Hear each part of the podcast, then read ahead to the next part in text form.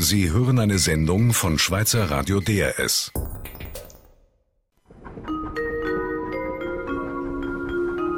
Hörpunkt. Nächster Halt Baden. Hier stehen wir, Dagmar Walser und ich, Gabriela Keggi, in der Stellwerkkabine auf Gleis 1 im Bahnhof Baden. Mit Blick auf die fünf Gleise vor uns, hier auf Gleis 1 wird der Transalpin erwartet. Da stehen Leute herum, er hat sechs Minuten Verspätung. Er wird dann diese Menschen nach Zürich und einige davon weiter nach Wien führen. Ja, wir haben hier in Baden für einen Tag unser Sendestudio aufgebaut. Wir sind also ein Bahnhofsradio am heutigen Hörpunkttag auf DRS2. Sie werden es hören, äh, unser Senderaum ist nicht so schalldicht wie üblich. Züge, Menschen, quietschende Bremsen und pfeifende Kondukteure. Das alles gehört zum Klangraum Bahnhof und dieser interessiert uns heute. Wie klingt ein Bahnhof und wie klang er früher? Welche Geschichten, welche Emotionen wecken Bahnhofsgeräusche? Der Bahnhof als Sinfonie, der Bahnhof als Geschichtengenerator. Aber auch der Bahnhof als hochtechnologisiertes und sensibles Gebilde und der Bahnhof als wirtschaftlich genutztes Unternehmen.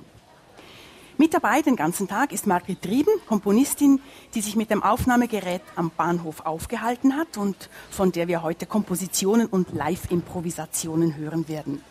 Margret Trieben, mein Bahnhof ist ja meistens, empfindet man als Lärm. Ist das für Sie Musik? Ja, natürlich ist das Musik, ganz nach John Cage. Das heißt nicht, dass mir alle Musik gefällt am Bahnhof, zum Beispiel mit, wenn ein Zug einfährt und die Bremsen so mit einem halben Meter Abstand, das empfinden meine Ohren gar nicht als Musik. Aber ich wohne ja neben einem Güterbahnhof und ähm, mit etwas Abstand diese quietschenden Bremsen, die tönen für mich wirklich nach Gesang. Also Lokomotivgesänge, ja? Ja. Ja, ebenfalls den ganzen Tag bei uns vor Ort ist Birgit Kubel, Autorin sowie Klang- und Zeichenkünstlerin. Birgit Kubel wird den ganzen Tag im Bahnhof herumstreichen mit ihrem Zeichnungsblock, Situationsszenen und Geschichten einfangen, die Sie dann auch auf unserer Internetseite anschauen können, www.drs2.ch. Frage an Sie, Birgit Kupel. Sie kommen aus Hamburg. Ihr Bahnhof da ist also eine dieser Kathedralen der Industrialisierung, groß, mächtig, erhaben. Hier in Baden ist der Bahnhof doch vergleichsweise überschaubar, ja eigentlich fast gewöhnlich. Wonach werden Sie hier Ausschau halten? Ich werde einfach schauen nach Menschen, die pendeln und nach Menschen, die hier warten in der kleinen Badenhofshalle, nach Menschen, die versuchen, sich hier in diesem Getriebe zurechtzufinden, nach Menschen, die vielleicht auch noch was anderes suchen, die auf was anderes warten, die vielleicht einen großen Plan haben, wenn sie einsteigen oder die ihren Koffer einfach nicht unterbringen können, weil hier die Schließfachanlage zu klein ist. Also nach all diesen kleinen Peinlichkeiten, aber auch den kleinen poetischen Sensationen, die so ein Bahnhof bietet. Wir sind gespannt. Die Pendlerströme, die sind vorbei. Zehntausend jeden Morgen kommen hier rein und wieder raus, ein bisschen mehr gehen weg, als dass sie ankommen. Angekommen ist auch unser erster Gast, das ist Toni Heffliger, Architekt und Raumplaner bei der SBB. Toni Heffliger arbeitet in der Abteilung Denkmalpflege. Dagmar Walser steht mit ihm an unserem Gesprächstisch und sie hat Fragen. Ja, der Bahnhof Baden ist ja nicht nur ein Pendlerbahnhof und ein wichtiger Verkehrsknotenpunkt. Er ist auch der älteste Bahnhof der Schweiz. Von hier fuhr am 9. August 1847 zum ersten Mal die Spanisch-Brötli-Bahn nach Zürich. Das dauerte dann ungefähr dreiviertel Stunde, was natürlich unheimlich schnell war für die damalige Zeit. Sechs Fahrten gab es pro Tag und am Sonntag zwei zusätzliche. Toni Häfliger, eigentlich ist das doch erstaunlich. Baden war ja auch damals keine große Stadt. Weshalb steht der älteste Schweizer Bahnhof ausgerechnet hier in Baden? Ja, ich kann mir vorstellen, dass die damaligen Stadtväter weitblickend waren. Es gab ja eine Vorgeschichte zu dieser Spanisch-Brötli-Bahn, die 1847 in Betrieb genommen wurde. Es gab schon 1837 äh, eine erste Planung eine Bahn von Zürich über Baden nach Basel zu führen. Und Baden war bei der damaligen Planung 1837 die erste und einzige Behörde, die eigentlich von Anfang an zugestimmt hat. Ich denke, es war ja schon immer ein Bäderort. Leute waren hierher äh, unterwegs und wollten sich hier äh, pflegen lassen, Kuren und so weiter. Und die Stadtväter haben die Zeichen der Zeit erkannt. Aber das verstehe ich richtig, dass der Bahnhof gebaut werden musste, weil die Schienen geplant waren, weil diese Modernisierung über die Industrialisierung gedacht war und da braucht es dann auch einen Bahnhof. Das ist natürlich so, oder? wenn man eine Verbindung macht, grundsätzlich äh, gibt es ja Punkt-Punkt-Verbindungen. Das war ja die ursprüngliche Idee Basel, äh, Zürich und dann später äh, Baden, Zürich. Und dort, wo die Bahn endet, dann braucht es einen Servicepunkt, sage ich mal, in Zürich wie in Baden. Und die ursprüngliche Strecke, das war eigentlich so ein Kopfbahnhof mit Drehscheiben, wo die Züge oder Lokomotiven gewendet werden konnten, um wieder zurückzufahren. In diesem Sinn ist eigentlich der Bahnhof als Bautyp eine Erfindung des 19. Jahrhunderts. Das gab es vorher das? nicht. Ja, der Typ des Bahnhofes mit Wartehalle, mit äh, Geleiseanschluss, mit Serviceanlagen, Drehscheiben, äh, auch Wasserstationen, wo die Dampflokomotiven quasi ihr Wasser tanken konnten, ihre Kohle abholen konnten. Das war einfach eine neue Typologie eines Gebäudes. Gab es denn damals auch diese Trennung zwischen eben den großen Kathedralen der Industrialisierung, wie wir sie aus den großen Städten kennen, und diesem, ich sag's mal, einfacheren Bahnhöfen, wie er im Baden stand? Also man hat sich natürlich am Zweck orientiert. Was braucht man? wenn Sie in Paris schauen oder in London, diese mächtigen, eben diese Kathedralen der, der Technik, die haben, da, dort ging es um große Städte, dort ging es auch um, um vielleicht auch ein, ein selbstbewusstes, äh, modernes, vielleicht auch äh, protziges Auftreten. Wir sind die Top-Technologie des 19. Jahrhunderts, wie es heute der Flugverkehr ist. Aber hier bei dieser äh, Bahn äh, war ja die Auflage der Gesellschaft, dass man mit allergrößter Sparsamkeit vorgehen soll. Insofern ist ja dieses Gebäude hier entstanden. So einfach, es war noch nicht so groß, wie es heute ist, sondern es war eigentlich der Kernbau mit den zwei Flügeln. Der Bahnhof Baden hat ja viel durchgemacht. Es gab etliche Umbauten in den letzten 150 Jahren. Der Bahnhof wurde etwa unterkellert. Es gab eine Unterführung inklusive Metroshop. Toni Heffliger, was an diesem Bahnhof ist überhaupt noch original? Ich erlaube mir eine etwas provokative Antwort es ist eigentlich noch alles original. Wenn man den, Bahn, den Bahnhof und die Gebäude, die dazu gehören, als Infrastruktursystem versteht, das eigentlich dauernd den Verhältnissen angepasst werden muss. Das sind ja äußere und innere Bedingungen, die hier äh, diese äh, Veränderungen provozieren. Man muss auch sagen, wir betreiben keine Bahn mehr von 1847. Wir betreiben eine Bahn von 2009. Sie definieren original um in funktional angemessen. Ja, eigentlich so. Also durch den Umstand, dass natürlich so ein Bahnhof umgebaut wird. Er wurde 1874 erweitert, als die Bahnstrecke dann tatsächlich nach Basel weitergeführt wurde. Und man hat, wie gesagt, diese Stellwerkkabine angebaut, man hat innere Umbauten gemacht. Das sind alles Zeugen der damaligen Zeit. Die Frage ist einfach, was davon soll jetzt geschützt werden und was nicht? Wo ist diese feine Grenze zwischen Erhalten und Gestalten? Eben, man könnte ja denken, Sie als Denkmalpfleger haben die Pflicht, die Aufgabe, die Verantwortung, dass das Alte geschützt wird. Es ist so, wir haben durch das Bundesgesetz über den Natur- und Heimatschutz einen Auftrag, Kulturobjekte, wie es heißt, ungeschmälert zu erhalten oder mindestens zu schonen, soweit es nicht überwiegende Interessen gibt. Und diese überwiegenden Interessen können natürlich durch Verkehrsleistungen, durch äußere Umstände, durch Sicherheitsnormen und so quasi höher gewichtet werden. Aber trotzdem noch mal kurz der Blick zurück. Es gibt ja tatsächlich Bausubstanz hier am Bahnhof Baden, die alt ist.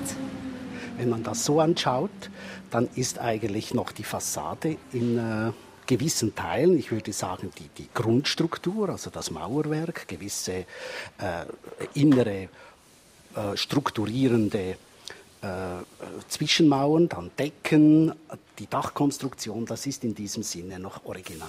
Aber eben weil natürlich ein ein Bauwerk auch Unterhalt braucht. Irgendwann müssen die Ziegel ausgewechselt werden, irgendwann kommen neue Fenster, sie sind verbraucht und so weiter. Hier am Gebäude, wenn man das so bemisst, sind eigentlich noch ganz wenige Türen, die wirklich von 1847 stammen. Ansonsten hat man im Laufe der Zeit die Fassaden neu verputzt, man hat neue Türen eingesetzt, man hat äh, äh, neue Nutzungen, äh, Kioske und so weiter eingerichtet. In diesem Sinne hat der Bahnhof eigentlich, er ist ein wenig geschunden, das gebe ich gerne zu, aber er hat einfach ständig als Betriebsmittel der Bahn die Funktionen zu erfüllen versucht. Der Bahnhof Baden steht vor einem weiteren Umbau. Er soll noch mehr kommerziell genutzt werden. Es kommen noch mehr Geschäfte in diesen Bahnhof rein. Es wird Umbauten geben. Lassen Sie uns vielleicht noch schnell in die Zukunft blicken. Was ist denn die Zukunft von Bahnhöfen? Werden das in Zukunft einfach Shopping-Centers sein mit Gleisanschluss? die Leute haben heute andere Bedürfnisse. Das ist, also man versucht sich ja, es ist ja nicht so, dass man einfach aus dem Bauch heraus sagt, wir machen jetzt hier einen Kiosk, wir machen hier einen Laden, wir machen hier einen Shop oder einen Café, sondern man untersucht, was gibt es für Bedürfnisse, was gibt es für Potenziale. Und ich denke schon, die Entwicklung, die läuft in diese Richtung. Wenn ich zum Beispiel Japan schaue, dort ist das tatsächlich so. Das sind riesige Shopping-Centers, wo die Bahnhöfe quasi noch einen relativ geringen Teil äh, davon ausmachen. Aber eben diese Nutzung die eigentlich heute anders wird und die Leute andere Bedürfnisse haben. Das ist so der Motor. Das heißt, Sie sagen, die Bedürfnisse sind zuerst und die Entscheide der SBB, ihre Entscheidung folgen dem. Das ist wahrscheinlich eine Wechselwirkung, wie immer bei der Bahn. Es gibt äh, auf der einen Seite, dass man sich überlegt, was kann man mit dem frei werdenden Raum machen. Der wird einfach frei. Der kann nicht einfach leer, ungenutzt herum. Er kann natürlich, aber man versucht im Sinne des betriebswirtschaftlichen Umgehens mit der Substanz äh, zu schauen, was kann man mit dieser Fläche. Ist auch ein kommerzieller Druck Ist ein heute. kommerzieller Druck. Und wie gesagt, die Leute, die auf den Bahnhof kommen, die haben entsprechende Bedürfnisse und möchten anders bedient werden. Früher war diese Nutzungen war sehr stark strukturiert. Der Bahnhof war Bahnhof. Und es waren auch nicht so wahnsinnig viele Leute. Und das, was man sich äh, leisten wollte, das hat man vielleicht beim Bäcker gekauft. Und heute sind das eigentlich Dienstleistungszentren, die Bahnhöfe. Toni Hefliger, ich danke Ihnen ganz herzlich, dass Sie hier zu uns ins Bahnhofsradio gekommen sind und für Ihre Auskünfte. Von einem ganz anderen Standpunkt aus hat die Komponistin Margret Trieben einen Hörspaziergang durch den Bahnhof gemacht. Auch sie geht durch verschiedene akustische Räume hindurch, hat dabei ihr Aufnahmegerät mit, aber sie nimmt nicht auf und analysiert den Klang, sondern sie setzt den verschiedenen Räumen selber etwas entgegen. Ein Wort, das sie immer wiederholt und immer gleich laut und das je nachdem, wo sie ist, in der Unterführung, im Lift, bei den Billetten, den Geschäften oder auf dem Perron, ganz anders klingt. Das Wort, das Margret Trieben stets wiederholt, ist nicht weiter wichtig, sagt sie einfach eines. Sie hat sich bei ihrem Rundgang entschieden für die Akustik. Die Akustik, die Akustik, die Akustik, die Akustik, die Akustik, die Akustik die Akustik, die Akustik, die Akustik, die Akustik, the acoustic, the acoustic, the acoustic, the acoustic.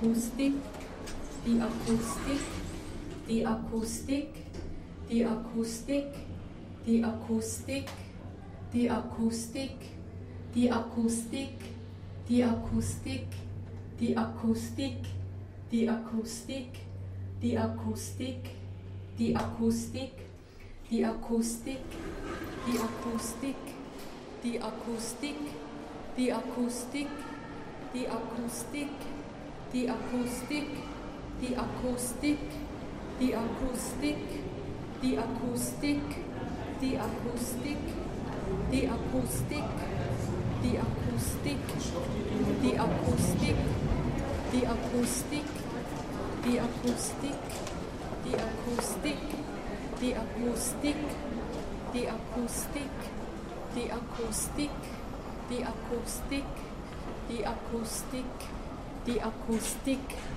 die Akustik, die Akustik, die Akustik, die Akustik, die Akustik, die Akustik.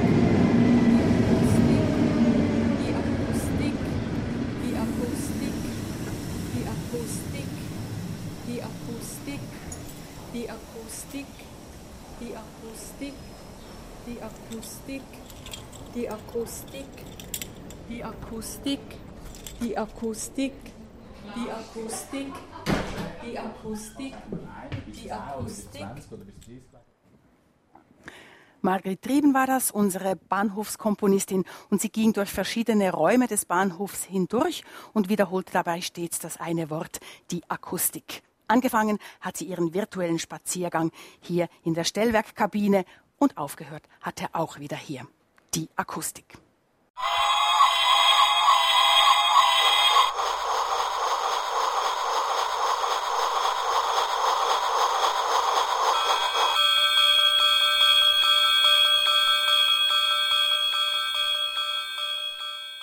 Die ersten Dampflokomotiven in der Schweiz, die dampften und schnaubten noch ganz schön gewaltig. Spanisch-Brötlibahn hieß die erste Eisenbahn, die ab 1847 von Baden nach Zürich fuhr. Die Spanisch-Brötlibahn oder ein Nachbau davon steht heute im Verkehrshaus in Luzern und wird nur noch selten und zu speziellen Jubiläen auf die Schiene gesetzt. Ein Problem dabei ist ja auch, dass man kaum mehr Personal hat, die diese Spanisch-Brötlibahn heizen und führen können. Diese Lokomotiven, die so Namen haben wie Genf oder Limmat. Kaum, habe ich gesagt, es gibt aber schon noch welche Lokomotivführer mit dieser besonderen Liebe zu diesen alten Maschinen. Dagmar Walser, Sie haben zwei dieser Lokomotivführer getroffen, die sich auf Dampf verstehen. Das ist Vater und Sohn Hans-Peter und Stefan Landenberger. Und dieses Treffen fand in Katzensee statt, nicht etwa in einer Werkhalle. Warum in Katzensee? Ja, in Katzensee bei Zürich betreibt die Familie Landenberger seit fast 50 Jahren eine private Gartenbahn, in der am Wochenende dann vor allem dampfbetriebene historische Bahnen unterwegs sind, alle sorgfältig den Originalen nachgebaut im Maßstab 1 zu 6. Kinder können also darin sogar bequem sitzen.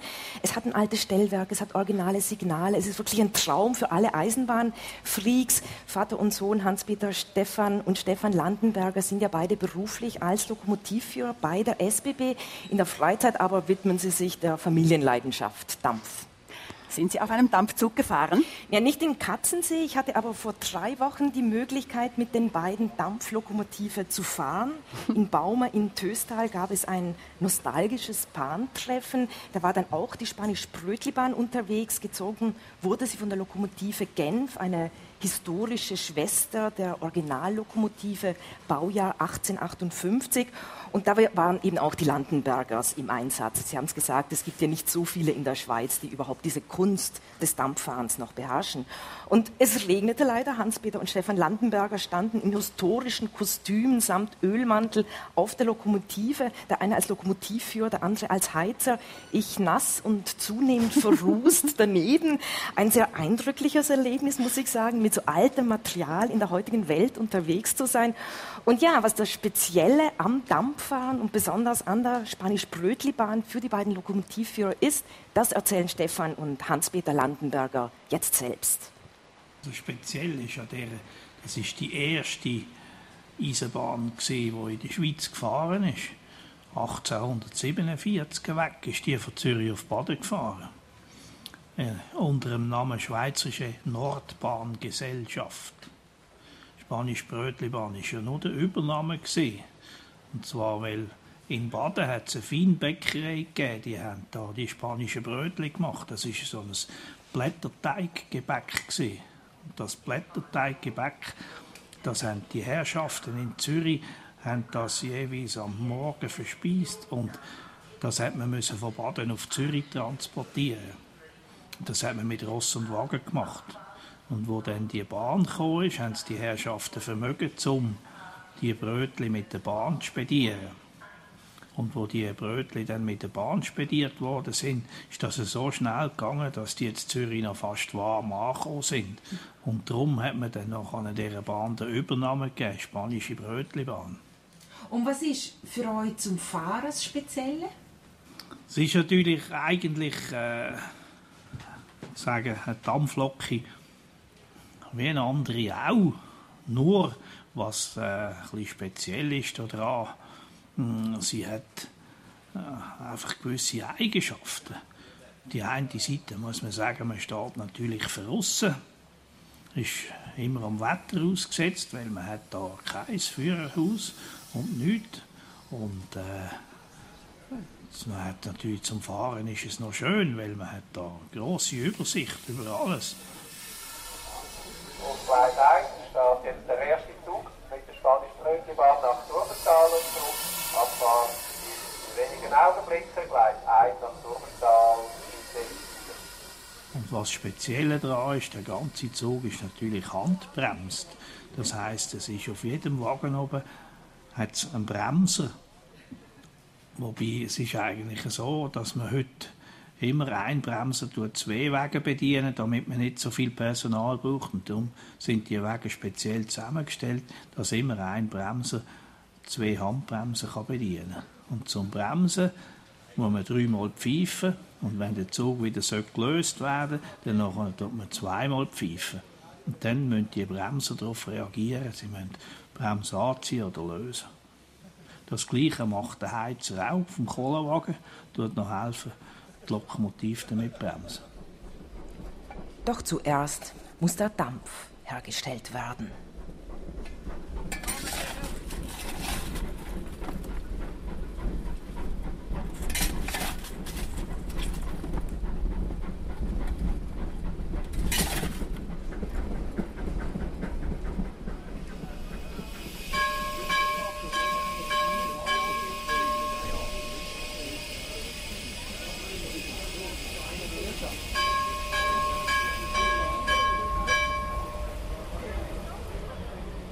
Mit Dampf fahren war und ist Teamwork. Hans-Peter Landenberger als Lokomotivführer und sein Sohn Stefan als Heizer sind ein eingespieltes Team.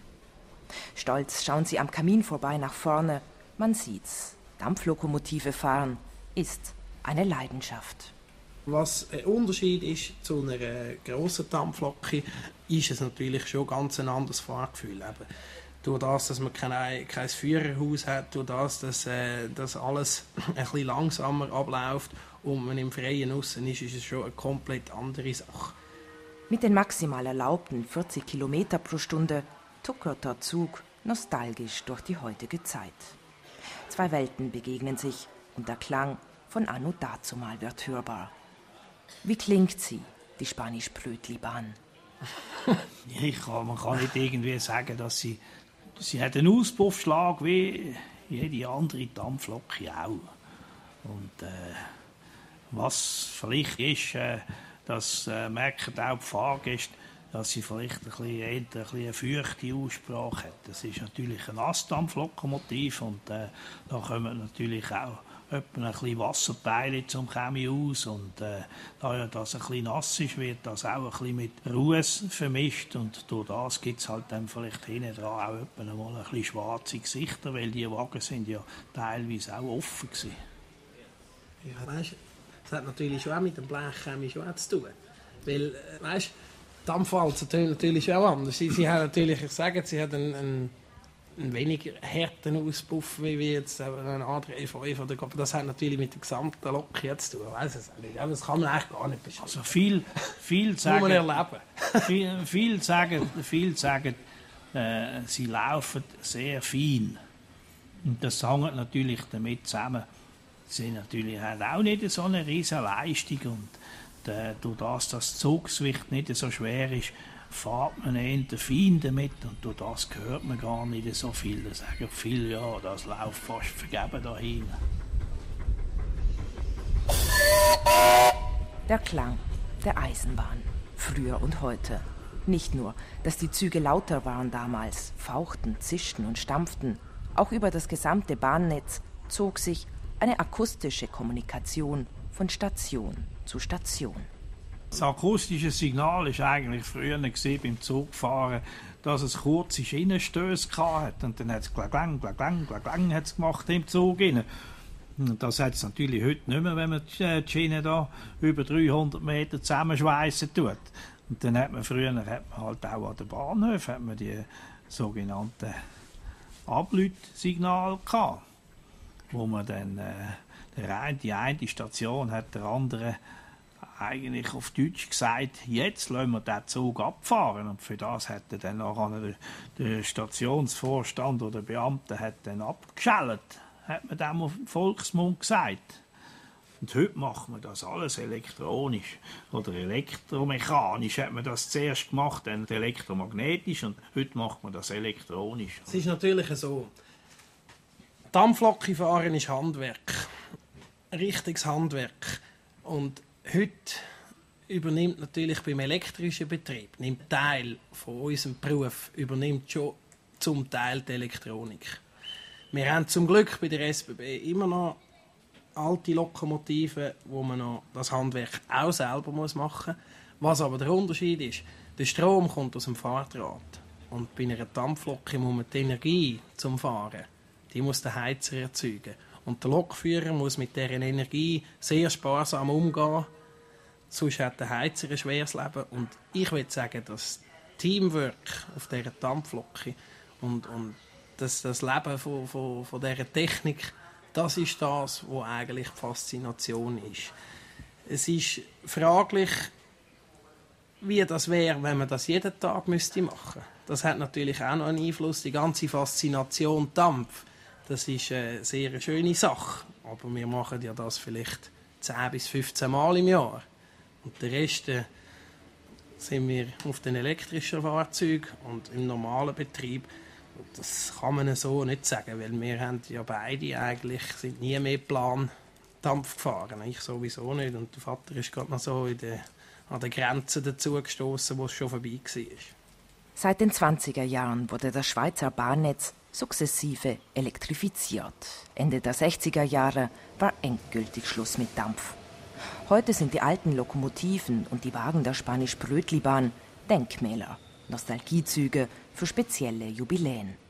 Sie erzählen Geschichte und Geschichten von einem Bubentraum, der früher noch ein Traumberuf war. Das Lokomotivführer war früher ein Mann. Grosser Mann, Krawatte, Chile, breitrandiger Hut, Hebammenkoffer. Das ist der Mann vom Zug, der Lokomotivführer. Heutzutage ist das bei weitem nicht mehr so. Tempi Passati. Sohn Landenberger kennt diese Zeit nur noch vom Hörensagen. Ich denke, früher war zum Beispiel Lokführer auch ein eine Berufung.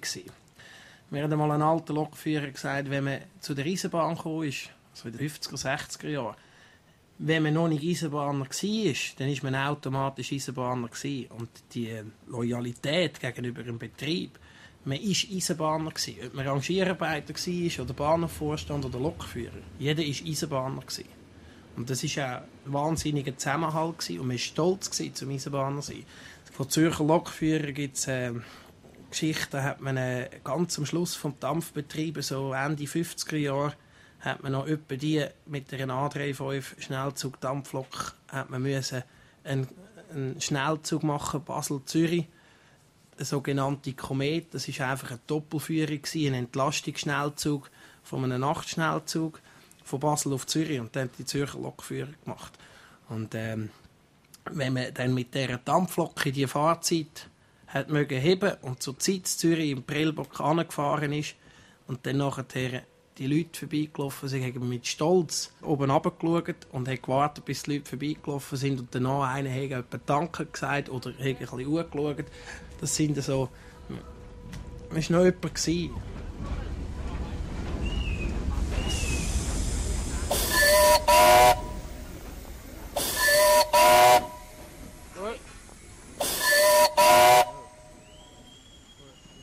Bahnhof bedeutet für uns Arbeit, wenn man so will. In den meisten Bahnhöfen muss man anhalten. Man muss nachher wieder den Zug wieder anfahren, Station wieder verlassen, geht wieder zum nächsten. Und jedes Mal Verzögerung, Beschleunigung und das ist jedes Mal ist das eine spezielle Konzentration. Und der Bahnhof Baden, ist das ein besonderer Bahnhof? Bahnhof Baden. Ja, Bahnhof Baden ist natürlich, hat verschiedene Seiten. Ist, früher war natürlich der Bahnhof Baden sehr interessant. Gewesen, weil Bahnhof Baden Wenn man von Zürich her kommt, tut man einmal den Schlossbergtunnel befahren. Es hat, äh, früher hat's am Bahnhof Baden hat's zwei sehr grosse Barrieren gehabt. Da sind immer ganz ein Haufen Leute gestanden. Und zwar sind das die Leute von den industriellen Betrieben, sprich BBC, Merker, alles Mögliche hat es dort gehabt. Und da ist immer, ich kann sagen, fast Tag und Nacht, weil die Firmen haben damals Schichtbetrieb geschafft und wenn Schichtwechsel war, war es sehr ein reger Verkehr. Und das ist vermutlich auch ein Grund warum das der Bahnhof Baden früher noch fast die größere Bedeutung hat als heute. Hat auch heute noch grosse Bedeutung. Es hat immer noch einen Haufen Geschäftsleute, die dort ein- und aussteigen tun. Es ist auch ein Durchgangsbahnhof für den Güterverkehr. Und, äh, das ist es eigentlich ein interessanter Bahnhof. Früher äh, als Kind ist für mich der Bahnhof Baden noch schön gewesen, weil es Denkmallokomotiven hatte. Das heißt, dort mal drei verschiedene Denkmallokomotiven. Und durch das äh, hat man natürlich immer auf die rechte, wenn man Richtung Zürich gefahren ist, hat man immer auf die rechte Seite gespienzelt und hat äh, geschaut, wo die Denkmallok ist und, hat die angeschaut. Und das ist dann mit dem Bahnhofumbau, hat man dann die Denkmalloken weggetan. Bei mir am Gesprächstisch sind nun zwei weitere Gäste in unserem Bahnhofsradio angekommen, Hans-Peter Höhner und Martin Schmückle. Sie haben beide eine sehr intensive Beziehung zu diesem Bahnhof. Herr Höhner, Sie arbeiten 40 Jahre hier am Bahnhof. Sie sind nach der Betriebslehre bei der SBB hierher gekommen und nicht mehr weggegangen. Sie haben als Betriebsbeamter und Kassier angefangen, sind heute Leiter des Reisebüros im Metroshop. Hat dieser Bahnhof Baden heute noch etwas mit dem Bahnhof zu tun, den Sie Ende der 60er Jahre als junger Mann angetroffen haben? Meine Güte, das hat sich wirtschaftlich und gesellschaftlich sehr geändert. Das Leben spielt sich nun mittlerweile wesentlich unter den Gleisen ab und es ist auch kein Bahnpersonal mehr da oben auf den Perrons. Andererseits ist noch immer der Bahnhof das Zentrum des öffentlichen Verkehrs und hat ein großes Einzugsgebiet von über 100.000 Einwohnern. Eben, es ist ein sehr bewegter Bahnhof geworden. Wie sah das denn aus damals? Das gab es ja alles nicht, den großen Busparkplatz, äh, eben diese ganze wirtschaftliche Nutzung der Unterführung. Das war insofern alles noch klein, dachte man wenigstens. Wenn man Fremde oder auch Bekannte fragte nach dem Bahnhof, nach einem großen Bahnhof zwischen Zürich und Bern, dann war die Antwort stets Olten oder vielleicht noch Aarau. Aber niemand wusste, dass Baden plus minus zu den zwölf größten Verkaufsstellen der SBB gehörte. Und nicht zu vergessen, Baden ist ja der größte Bahnhof in dieser Beziehung zwischen dem im Dreieck Zürich, Bern und Basel. Also hat eine große Bedeutung. Herr Schmückle, Sie sind zehn Jahre später zum ersten Mal an diesen Bahnhof gekommen oder haben zumindest dann angefangen, hier zu arbeiten. 78 im Verkauf, Personenverkehr zuerst, waren dann in Wettingen, also sind noch mal kurz fremdgegangen oder weggegangen, sind nach Baden zurückgekommen als Leiter Verkauf und Vizevorstand. Sie arbeiten heute in Bern. Sie haben vor allem aber bis vor kurzem hier im Bahnhof Baden gewohnt. Das Arbeiten hier ist ja das eine, aber dass man dann gerade auch noch im Bahnhof wohnen will? Ja, gut. Also ich war 91 hier und äh, der Bahnhofvorstand, der Hans Rissi, der hat dann noch äh, einige Jahre hier gewohnt. Bei seiner Pensionierung zog er dann ins Rheintal, in St. Galler Rheintal und ich habe ihm schon immer gesagt, wenn du den Bahnhof verlässt, dann möchte ich diese Wohnung bewohnen und dieses Feeling haben, in der Wohnung des Bahnhofvorstandes Was zu ist leben. dieses Feeling? Das ist schon was ganz Spezielles, da im Bahnhof zu wohnen, da im, im Zentrum der Stadt und in, überhaupt in, in einer Wohnung, die so extra ist, wie es es vermutlich kaum jemand hat. Die, Bahn, die Wohnung im Bahnhof äh, des ältesten Bahnhofes, der 1847 gebaut wurde oder in, äh, eröffnet wurde. Und ich mit meiner Frau dann zusammen hier wohnen. Das war wirklich das war mein Traum. Sie strahlen auch, Ja. wenn Sie das so erzählen. Ich habe zu Beginn des Gesprächs gesagt, und deshalb haben wir Sie auch eingeladen heute, dass Sie beide eine sehr spezielle Beziehung zu diesem Bahnhof haben. Was mögen Sie besonders an diesem Bahnhof? Oder ich frage mal anders, wenn Sie an einen Ort denken müssten an diesem Bahnhof, wo Sie sagen, das ist mein Bahnhof, wo würden Sie uns hinführen? Herr Höhner. Da kommen mir spezielle Erinnerungen in den Sinn, die ich nicht mehr loslassen kann. Das begann schon ein Jahr bevor ich nach Baden kam. Ich fuhr jeweils von der RS zurück, von Fribourg nach Baden, nach in die Ostschweiz. Und immer kurz vor Zürich erwachte ich, schlafenderweise, weil das Tunnel durch Baden führt und der Zug da auch extrem langsam fuhr. da wusste ich, wo Baden war. Und was mir auch geblieben ist, ist die Erinnerung, man hatte früher begleitete Gesellschaftsreisen organisiert hier in Baden. Was heißt das?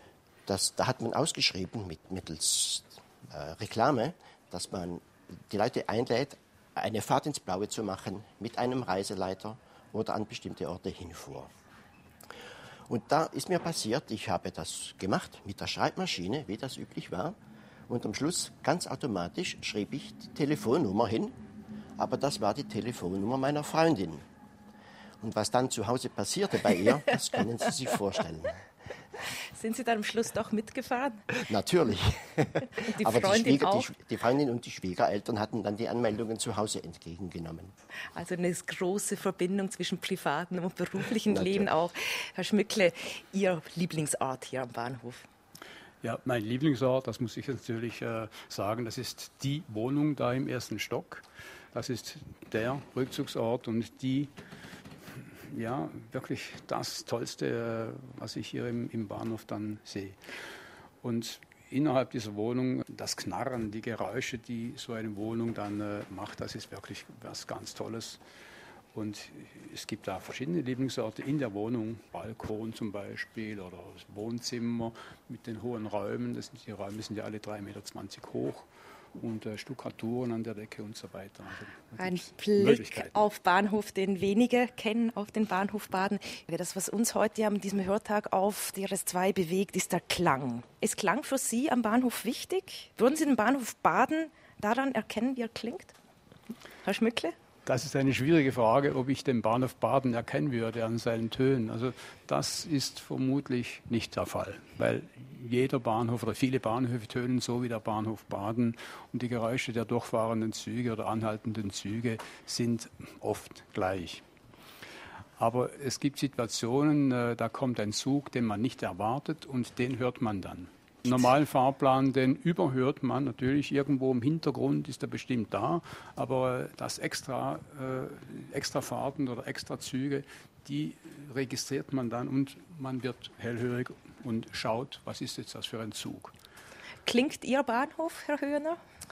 Ja, ich denke, er klingt nicht mehr so wie früher. Früher fuhren ja viel mehr Züge hier durch. Und seit dem Bau der Heitersberg-Linie halten ja mehr oder weniger alle Züge bei uns. Und was heute fehlt, ist das Persönliche beim Ausrufen der Züge. Früher konnte man ja immer sich noch identifizieren. Man, man, wir kannten ja die Stimme, wir zwei. Wer war da und wer nicht. Und heute ist das sehr anonym. Und daran kann man eben nicht mehr unterscheiden, wo sind wir jetzt. Also Sie meinen die Durchsagen, die die Züge ankündigen äh, oder sagen, wo man umsteigen muss? Genau so. Oder auch die Postwagen und die Gepäckwagen. Früher war es ja üblich, dass jeder Zug bedient wurde von den Gepäckarbeitern und von den Pöstlern, um die Post und das Gepäck ein- und auszuladen. Und dann kam das, das Rufen, wir sind fertig und all das ist jetzt nicht mehr. Und geht es Ihnen auch so wie Herr Schmückle, dass Sie den normalen Fahrplan nicht wahrnehmen, aber wenn etwas Außerplanmäßiges stattfindet, dann sind die Ohren auf? Das ist doch genauso.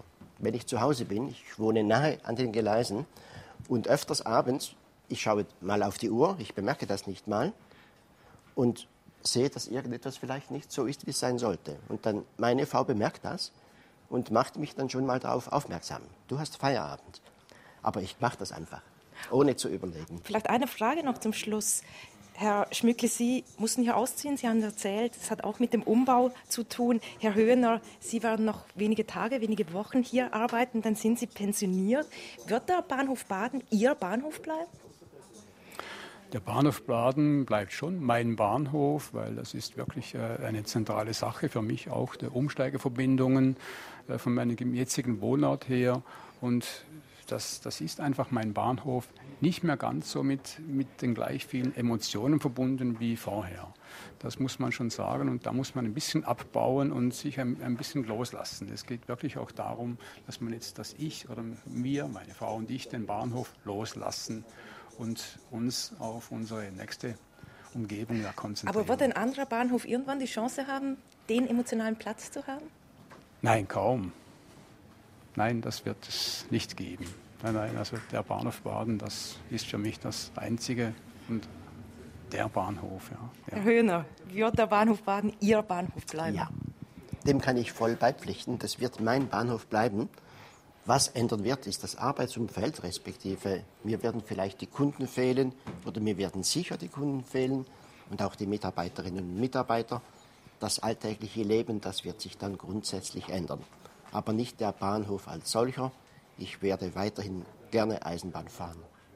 Ich danke Ihnen auf jeden Fall sehr, dass Sie hier bei uns im Bahnhofsradio vorbeigekommen ist. Wir schalten uns wieder auf Gleis 1. Dort fährt ein Zug aus Basel ein, der nach Zürich fährt, 10.27 Uhr.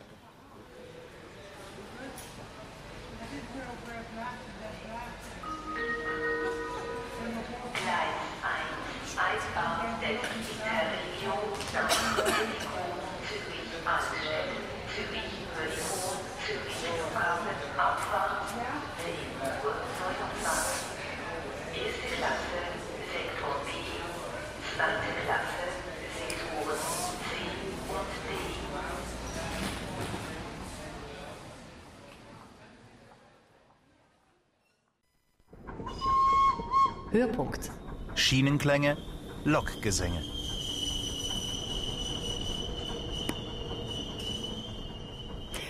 Unser Radiostudio haben wir heute eingerichtet in der Stellwerkkabine auf Gleis 1 am Bahnhof Baden, wo früher Züge abgefertigt und durchgewunken wurden und wo der Bahnhofvorstand den Blick auf die Gleise frei hatte. Von hier aus senden wir heute den ganzen Tag. Wir, das sind Dagmar Walser und ich, Gabriela Keggi. Was zurzeit da draußen läuft auf Gleis 1, die Menschen warten auf den 03-Zug, der sie nach Zürich bringen soll. Es sind jetzt nicht mehr die Pendler und auch nicht mehr die Schülerinnen und Schüler, die da stehen.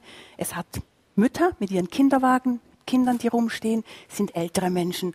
Und vorhin habe ich eben gerade noch ein paar Rucksackmenschen vorbeigehen sehen. Und das, obschon es nicht gerade einladendes Wetter ist. Da drüben bei der Bank, neben der Stellwerkkabine, sitzt eine Frau und isst ein dickes Sandwich. Warum nicht? Margit Trieben an meiner Seite, Sie sind die Komponistin dieses Tages vor Ort.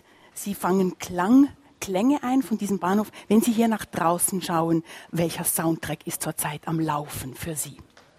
Es sieht ruhig aus, ist es aber nie. Im Gegensatz zu einem Konzert, das ja magisch, den magischen Moment hat vor dem, vor, bevor es anfängt, ist es immer sehr ruhig, fast stille. Das gibt es an einem Bahnhof nie. Ob schon jetzt gerade kein Zug einfährt und keiner ausfährt. Ah doch, jetzt bewegt sich etwas. Es ist mehr ein, ein Grundrauschen, so vielleicht wie ein, bei einem Meer. Meeresrauschen. Und jetzt fängt es an, vielleicht wie ein Schlagzeugwirbel. Ja, wir haben Ihnen auch ein Material gegeben, ähm, aus dem Sie eine Komposition gemacht haben und über die müssen wir vielleicht kurz reden. Und zwar war das der Gong der SBB. Mit diesem Gong werden ja je jeweils die Durchsagen angekündigt. Der Witz an diesem Gong ist, ähm, es sind die Noten S, B, B, B, S, S, F, F, S die darin verwendet werden. Eigentlich eine, eine einfache und gleichzeitig eine geniale Erfindung. Was haben Sie daraus gemacht? Ich habe das verwurstelt, umgebaut. Ähm, und das Stück heißt Klingel-Jingle. Es geht vom Klingel eben in diesen SBB-Jingle, der so einfach diese Noten sind, wie Sie gesagt haben, so schwierig ist es doch, das nachzusingen.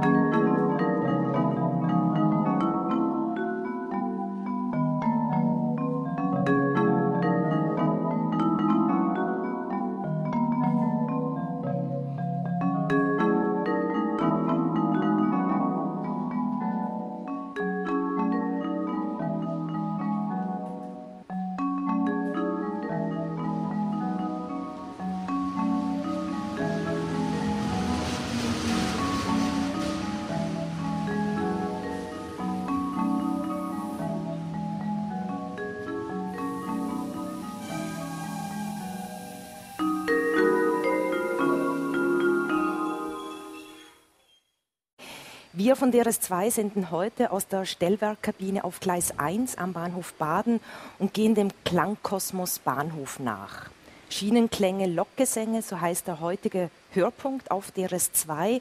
Und so wie wir von Kindern wissen wollten, wie sie Bahnhof erleben, so interessieren uns natürlich auch die Bahnhofsgeschichten von älteren Menschen in Baden. Und dafür haben Sie, Gabriela Käge, eine Gruppe Senioren ins Wartehäuschen drüben auf Gleis 2 und 3 eingeladen. Es ist eine SAC Senioren-Wandergruppe, die sich jeweils am Mittwochmorgen am Bahnhof Baden trifft. Neun Männer und eine Frau mit Rucksack und gutem Schuhwerk besteigen sie dann einen Zug, weil sie eben irgendwo gemeinsam wandern gehen. Letzte Woche, vor zehn Tagen, kamen sie sozusagen zivil, ohne alle Wanderaccessoire und haben von ihren Bahnhofserinnerungen gesprochen. Roland Mörgele, Walter Deutsch, Freddy Schwitter, Fritz Kalt, Thomas Bruderer, Kaspar Siegrist, Hans Christiansen, Jakub Kuster und Gertrud Spörri. Ich bin in den Ende 60er Jahre gekommen, da hat es noch der Hotel Bahnhof gegeben. Und da haben wir vom SAC unsere Freitagssitzungen gehabt. Und da hat der Bahnhof schon größere Bedeutung gehabt. Und überhaupt ein richtiges Bahnhofbuffet, da gibt es nicht mehr. Schon längst abgerissen. Wir haben unser Clublokal gehabt hier eigentlich. Was trinken die SAC-Leute, wenn sie mit dabei sitzen? Ja, alles vom Kaffee bis Bier und so, ja. Ich gehöre eher zu den Bierliebhabern. Zu alten Zeiten hat bei BBC geheißen, am 12. ist Feierabend. Noch keine gestaffelte Zeit und zu Baden haben wir die zwei längsten Barrieren gehabt. Und dann hat es geheißen, sie haben den Zapfen rausgezogen und sind so viel Velo gekommen und die Barrierewärter haben die grösste Mühe gehabt, wenn ein Zug kam, ist die Barriere wieder runterzulassen. Besten mag ich mich erinnern an die 100-Jahr-Feier von der Bahn, oder? Und da ist man dann von da mit der sogenannten spanischen Brötli-Bahn auf Würrel losgefahren und als Kind damals hatte ich natürlich den grössten Applaus hin und her zu fahren da. Ja, heute sind natürlich die Anschlüsse äh, schlanker. Man hat keine kaum Wartezeiten. Man kann umsteigen vom Bus auf die Bahn und so. Aber äh, ich weiss da noch eine Geschichte vor ein paar Jahren. Ist das eben noch nicht so gewesen. Man hat länger müssen warten. Ich komme von Wettigen, bin im Bus ausgestiegen am Morgen früh. Es war noch dunkel gewesen, mit der Ski. Da bin ich auf dem Perron 2 gestanden und dann ist eine Loki, eine Leerfahrt aus Richtung Bruck wahrscheinlich Rangierbahnhof Limatal unterwegs gewesen. Post hat ihre Wege parat gemacht, da, um einen Postzug auszuladen. Und wo die Lok durchfahrt, ist so ein Wagen zu am Gleis und der Wagen hat es mitgenommen. Und äh, hat dann ein bisschen gerumpelt und äh, ein paar haben geflucht. Und, äh, aber es ist dann gleich, der Wagen ist weggeräumt worden und die Lok ist dann wieder weitergefahren. Ja, also ich habe nicht irgendwie ein, ein, Erlebnis in Erinnerung wie jetzt der Thomas, sondern es ist mehr konzeptionell, dass ich damals ähm, Wettbewerb für den neuen Bahnhof mitgemacht habe und dann nachher auch wieder öfters von einer Kommission aus mit der Planungskommission zu tun hatte. Ich bin Bauingenieur und habe da, da eben in der Planung mitgemacht. Und das einfach ein ganz großer Streit war damals, lange Zeit. Und das ist das, was bei mir speziell geblieben ist als Problem, dass der Bahnhof, wie ich schon gesagt habe, unten nach Norden ausgerichtet ist. Alle Bus haben auf der Nordseite gehalten, auf der Stadtseite. Und nachher sind plötzlich die Bus auf die andere Seite, ein Teil davon, verleiht worden. Und das ist lang, lang ein Streitpunkt gewesen. Da hätten sich alle zuerst einmal gewöhnen müssen, dass der Bahnhof von zwei Seiten jetzt äh, begehbar ist gegenüber früher. Der Wartsaal oder das Wartehäuschen, wo dieses Treffen stattfindet, schützt zwar vor Zugluft und Kälte, nicht aber vor Lärm. Die SAC Senioren Wandergruppe über Geräusche auf einem Bahnhof. Früher haben die Wege gequietscht, da haben sie die alte Bremse noch gehabt. Heute mit der Schieberbremse hört man es kaum beim Einfahren. Äh, es ist viel leislicher. Das ist noch ein Quietsch, Quietschkommode. Also früher hat es bei jeder Zugsankunft und bei jeder Zugsabfahrt hat's einen Gong gegeben. Und wenn er von Wettingen gekommen ist, habe ich das gewusst was das für ein Gang ist. Es hat verschiedene Töne gehabt. Und wenn ich bin, ich bin in die Verkehrsschule gegangen und ich musste den Gang müssen hören wenn ich unter dem Stadtturm war, den Gang von Wettingen. Und da habe ich gewusst, jetzt langsam. Ja, ich finde es gut, dass glaube der Bahnhof Badestätte irgendwie unter Heimatschutz oder das wird, der wird nicht abgerissen. Ich finde, dass man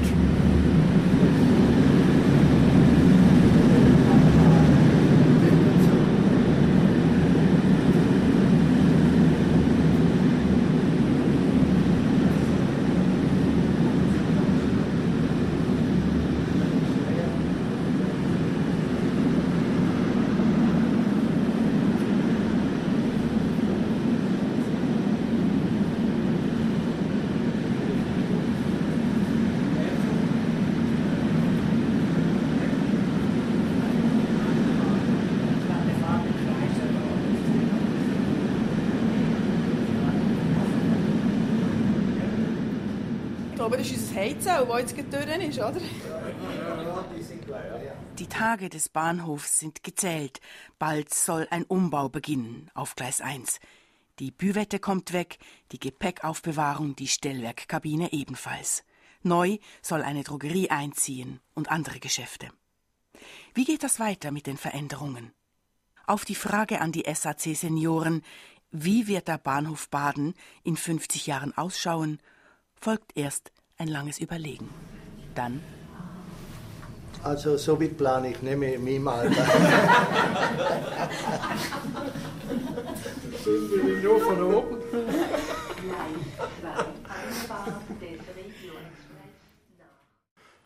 Zurück ins Wartehäuschen, drüben auf Gleis 2 und 3.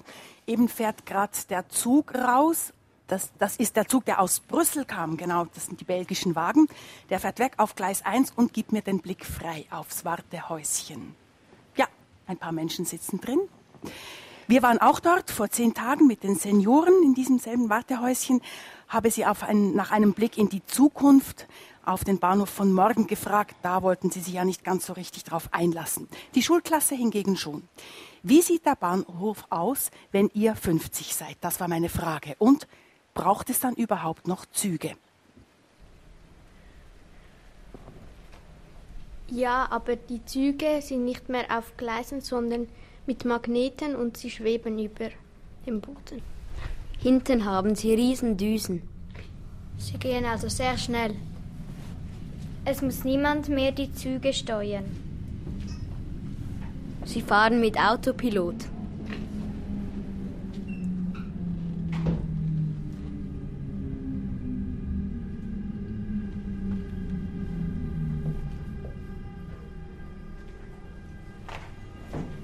Wenn der Zug fährt, gibt es keinen Ton. Sie können sogar durchs Wasser fahren. Spezielle Züge können sogar fliegen und in ein, in ein anderes Land fliegen. Dann schweben sie durch den Himmel. Wir brauchen keine Flugzeuge mehr. Wir können überall hin, wo wir wollen, nur mit dem Zug. Das ist ziemlich gebig. Es gibt sogar einen kleinen Fernseher. Den kann man aus dem vorderen Stuhl klappen. Und ein großes Kino. Bei den kleinen Fernsehern kann man immer eingeben, was für einen Film man schauen will. Über eine Million Sender. Ein iPod ist auch eingebaut. Sogar solche Filme, die es noch gar nicht gibt. Und das Beste ist, man muss, man muss nicht bezahlen. Das ist mega cool. Bei der Geburt wird einem einen Abo-Chip eingepflanzt. Es gibt auch noch einen Kiosk im Zug. Da kann man alles kaufen, was man will. Von DVDs über Schokoriegel bis Badekappen. Und es hat einen riesigen Swimmingpool. Man kann auch bowlen. Für die langen Reisen gibt es sogar ein Sechs-Sterne-Hotel. Gleis 2, Einfahrt des Regio Express nach Turgi, Bruck, Aarau, Olten, Abfahrt 10 Uhr 48. Erste Klasse, Sektor C, zweite Klasse, Sektoren B, C und D. Es gibt sogar noch einen Golfplatz. Und eine Gratismassage. Beim Golfen muss man blöderweise immer geradeaus schießen. Sonst fliegt der Ball aus dem Zug. Und dann direkt jemandem am Kopf. Das wäre ziemlich blöd. Dann müsste der noch ins Bahnhofspital. Aber das Allerbeste ist, dass man mit einem Apparat aus dem Zug steigen kann und schauen, wie die Wolken aussehen.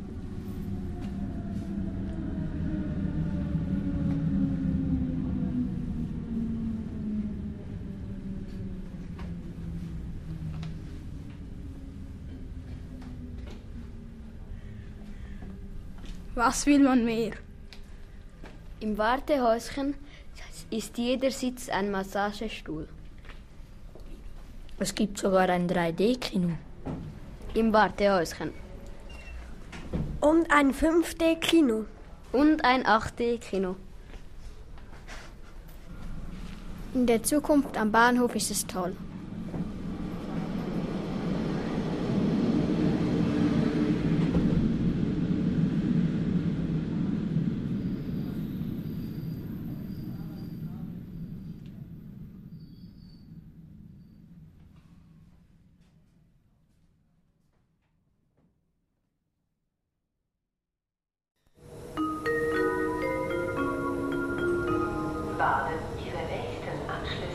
Höhepunkt. Schienenklänge, Lokgesänge. Die Klanglandschaft des Bahnhofs Baden.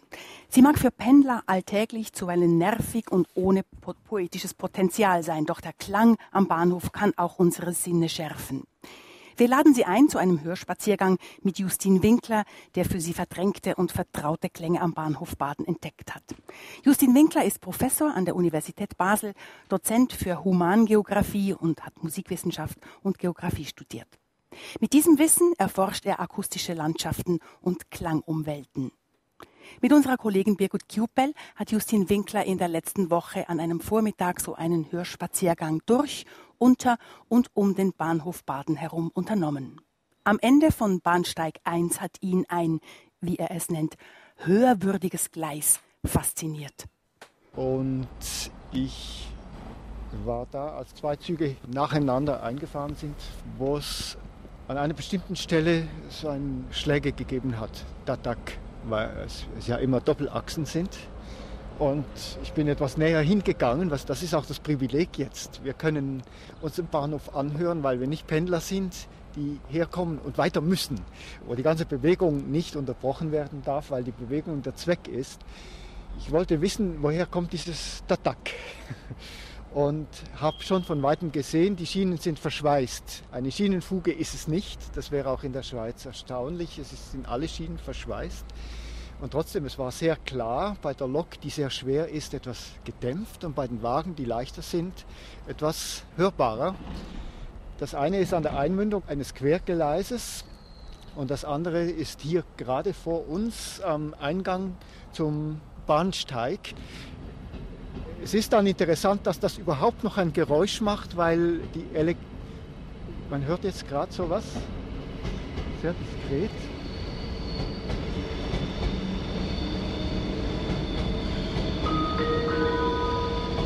Gleis 1, Einfahrt des Interregio nach Wietikon, Zürich Altstädte, Zürich Oerlikon, Zürich Flughafen, Abfahrt 9 Uhr 29. Ja, da geht, Erste Klasse, Sektoren da läuft sehr viel aufs Mal. Es ist immer, wenn mal was läuft, kommt man fast nicht mehr nach im Grunde genommen. Man kann beim Hören nur noch die eine Strategie wählen, sich mittreiben zu lassen. Das ist, man kann nicht gegen den Strom schwimmen, auch beim Hören. Das geht über die Kraft. Und jetzt kommt gerade der andere Interregio und da hören wir das ganz nah noch.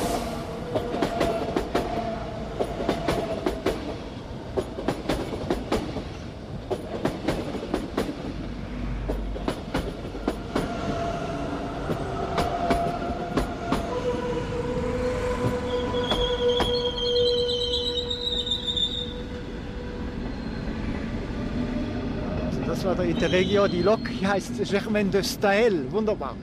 Jetzt fand ich jetzt interessant, dass beim Drüberfahren dieses Gleisstück, das da so, ich sag mal, sensibel ist, sich auch leicht gesenkt hat, was ich bei den Benachbarten nicht gesehen habe.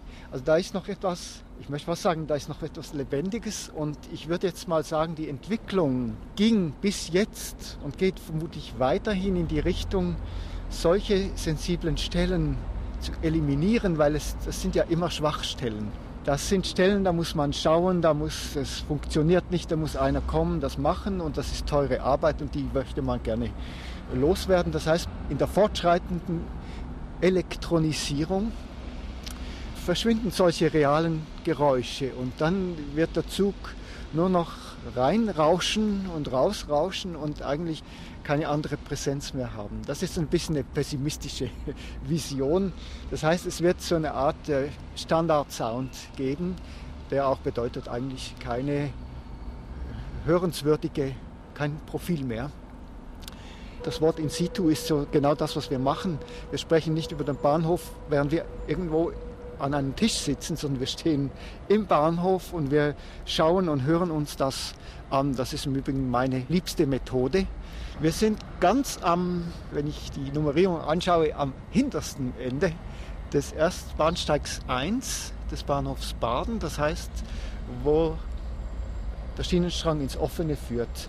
Am vorderen Ende geht er ja dann direkt in einen Tunnel unter der ähm, Felsrippe durch, auf der die Burg Baden steht. Das ist schon mal ganz eine ungewöhnliche Lage für einen Bahnhof, so nah in der Stadt und so, dass er unter der, dem Burghügel durch muss, um überhaupt weiterzukommen. Es kommt ein Güterzug, das ist natürlich ein Mega-Ereignis, weil das eine ganz andere Kategorie von, von Klang, das hört man auch sofort.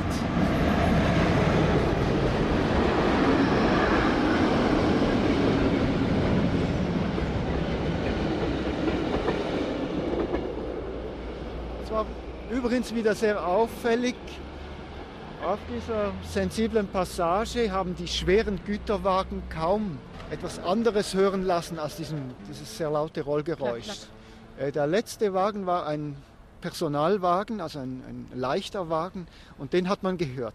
Also das ist ja auch die Intuition des Hörens, die gewissermaßen das Gewicht identifizieren kann. Es hat damit zu tun, dass ich natürlich weiß, aha, das ist jetzt ein Güterwagen. Wenn er beladen ist, ja, der ist schwer. Aber dann kann ich auch hören, wenn der Güterwagen unbeladen ist, weil dann wird er anders klingen. Und so entsteht die Hörerfahrung eigentlich immer im Austausch mit der realen Welt, mit allem, was ich weiß und wahrnehmen kann, also was ich sehe und was ich rieche. Das Hören ist nie abgeschaltet oder abgetrennt. Da ist kein Firewall zwischen dem Hören und dem Sehen. Und diese Zielansagen in den Lautsprechern sind meines Wissens zusammengesetzt. Die werden nicht in Echtzeit gesprochen, haben etwas wie soll ich sagen, sympathisch hinkendes, weil man spricht so nicht und auch die ganz gewieften Ansager sprechen nicht genau so. Ich bleibe gerade mal bei dem, denn diese Ansagen, und es war früher vielleicht noch mit mehr Zauber behaftet, wenn es geheißen hat, Zug nach Basel, Zug nach Chiasso, Milano, Roma, nach Basel, Straßburg, Brüssel, nach Feldkirch, Salzburg, Wien. Das eröffnet plötzlich so ein vages, man weiß nicht genau, wie weit das ist, aber man weiß, es ist weit. Und man ist in dem kleinen Ort Baden plötzlich in der Welt. Und das ist doch etwas, was die Eisenbahn real leistet.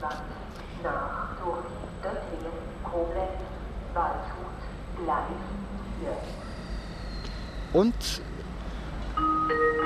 Turgi, Koblenz, Waldshut. Interregion nach Zürich Hauptbahnhof, Abfahrt Jetzt kommt dieses ein Knoten. Uhr 38. Jetzt, äh, Erste Klasse, Sektor A, einem zweite Taktknoten. Klasse, Sektoren B und C. Der Zugsteil in den Sektoren C und D ist abgeschlossen.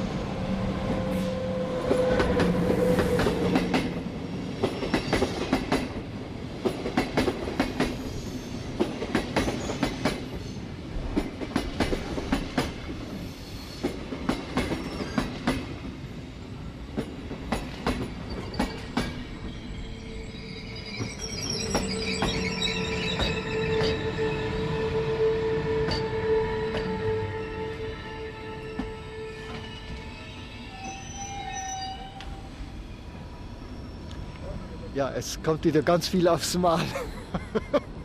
Es ist jetzt natürlich, das war wunderschön, die Verlangsamung zu hören, weil es ein langer Zug ist, der nicht im Bahnhof drin erst zum Halten kommt, sondern der auf dieser sensiblen Stelle hörbar verlangsamt. Ich denke, ein ganz großer Teil der Faszination von Bahn hat früher wirklich an dem, der Hörbarkeit dieser Beschleunigungs- und Verlangsamungsvorgänge gelegen. Arthur Honeckers Pacific, jetzt weiß ich die Zahl nicht mehr, die dahinter kommt, baut darauf auf und die, natürlich die Dampflokomotiven haben das unüberhörbar, diese Beschleunigungs- oder sagen wir sogar schon die Vorbeschleunigungsphase war hörbar und hat Erwartungen entstehen lassen. Also die Entsprechung zum Dampfdruck in der Lok ist die Entsprechung des zunehmenden Druckes und Erwartungsdruckes der äh, Leute auf dem Bahnsteig oder in den Wagen, soweit die das äh, hören konnten.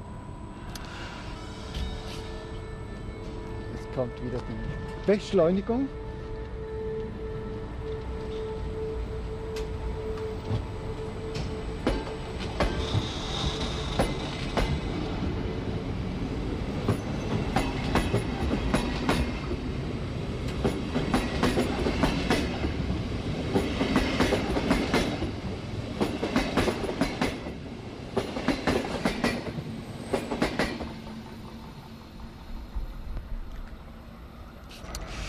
Ich wollte noch anhängen von vorher die Fernziele, die ausgesprochen werden durch Lautsprecher und dazwischen Turgi, Koblenz, Waldshut. Also auch die mittelfernen Ziele sind jetzt doch durch diese Standardisierung der Lautsprecher gleichgewichtig. Die kommen ganz gleichgewichtig daher und man könnte sagen, das ist, hat auch was von der, entweder von der Demokratisierung des Raumes oder aber hat zu tun mit der Raumzeitkompression. Das heißt, die Distanzen schrumpfen, ob es Wien ist oder Waldshut. Beides fängt mit W an und beides ist gleichgültig. Nicht gleichgültig, aber gleichgültig, weil die Transporttechnik uns das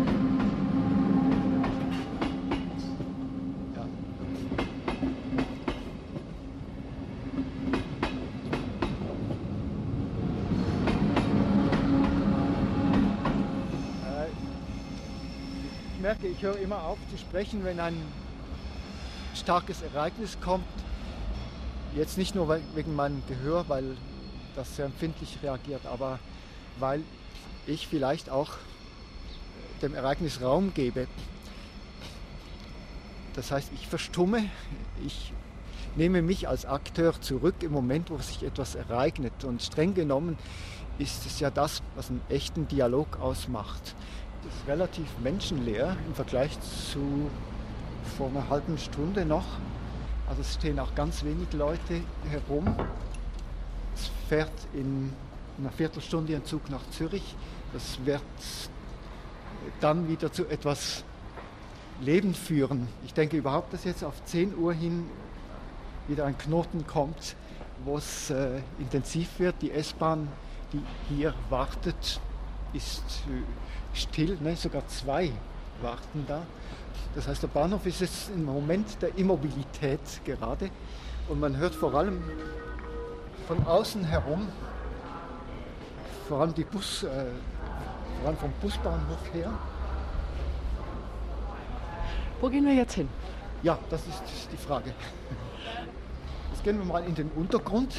Das ist ein Charakteristikum der Bahnhöfe, dass man die Gleise nicht überschreiten kann, also muss man sie unterschreiten. Meistens geht es unten durch, in selteneren Fällen oben durch. Das macht einen großen Unterschied natürlich.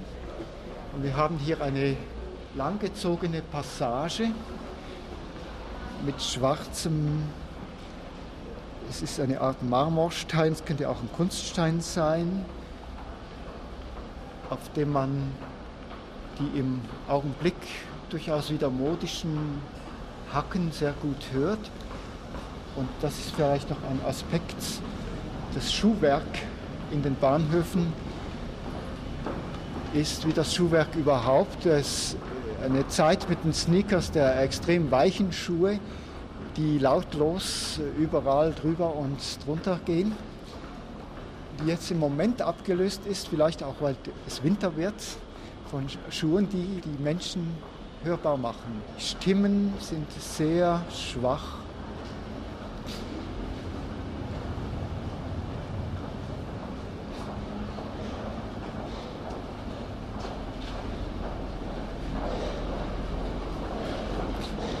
Und das wäre vielleicht auch gerade ein Grund, den nächsten Knoten hier unten zu beobachten, weil es, seit wir angekommen sind, belebt es sich enorm. Es ist ein Zug eingefahren. Es sind 150 Prozent mehr Leute jetzt hier drin. Und das ist was für eine Passage? Die Unterführung, die Hauptunterführung zwischen den Gleisen mit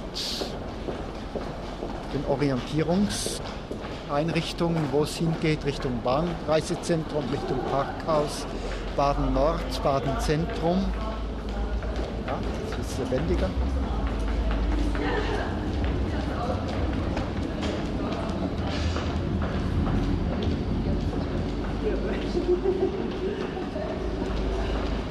Als ich angekommen bin, habe ich auch auf die Sprachen geachtet. Es haben allerdings da auch wenige Leute gesprochen. Die einzigen, die ich deutlich gehört habe, haben eine skandinavische Sprache gesprochen, die ich nicht identifizieren konnte.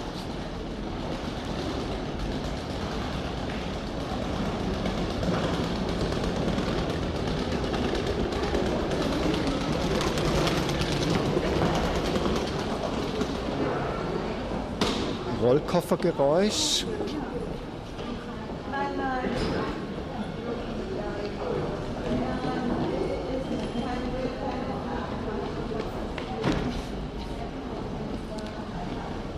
Es ist hier unten eine andere Art von Bewegung als auf dem Bahnsteig. Auf dem Bahnsteig ist eigentlich entweder Ruhe oder Sturm, weil es geht darum, aus dem Zug raus, in den Zug rein oder auf den Zug zu warten. Hier unten hat man das Gefühl, ist es nicht mehr so eilig. Das hat vielleicht auch etwas mit dem Status des Bahnhofs zu tun und prägt seinen Charakter. Baden ist nicht Zürich Hauptbahnhof, wo, wenn dann fünf Züge zugleich ankommen und alle versuchen, so schnell wie der andere zu sein. Und das heißt in der Regel sehr schnell. Und hier hat man das Gefühl, man kann sich hinstellen und es, zumindest jetzt um 10 Uhr vormittags vermittelt sich eine Art Gelassenheit in der Art, wie die Leute hier äh, gehen es ist hier unten kein Warteraum, ja. Es ist klar ein Durchgangsraum und vielleicht gehen wir mal da ans, ans Ende. Wir gehen Richtung Baden-Nord. Am Ende sehe ich ein Ladengeschäft. Ah, jetzt kann ich es identifizieren. Es ist ein Koop, Ladenstraße, Langhaus. Das ist für mich das ganz Neue. Ich bin immer wieder in Baden angekommen, seit Ende der 80er Jahre da war es noch sehr anders. Und das ist jetzt alles ganz neu entstanden in der jüngeren Zeit und hat gemacht, dass der Bahnhof eine Rückseite hat, die mindestens so gewichtig ist wie die alte Vorderseite. Abgesehen davon, dass wir uns ja unter Flur befinden eigentlich, wobei das für Baden, weil es an einem, am Limmathang liegt, bedeutet das irgendwann das Unterflur, das Erdgeschoss äh, wird und der Bahnhof eigentlich in der ersten Etage ist. Das kann dazu beitragen, dass diese Passage als sehr viel angenehmer empfunden wird als beispielsweise in Zürich, wo man wirklich unter dem Boden ist und bleibt. Denn wenn ich hier zur Limmat-Seite schaue, sehe ich hinaus. Sehe ich ebenerdig hinaus es, man sieht, es ist Herbst, man hat eine Verbindung zur realen Welt und Zeit. Und hier auf der Langhausseite ist ein Lichtschacht, ein Lichteinfall so gemacht, dass man auch an den Tag kommt oder in die Nacht, wenn es dann Abend ist. Und wir probieren das mal aus. Wir gehen die Treppe hoch, ja. hier, die vorsieht, dass man hier rauskommt.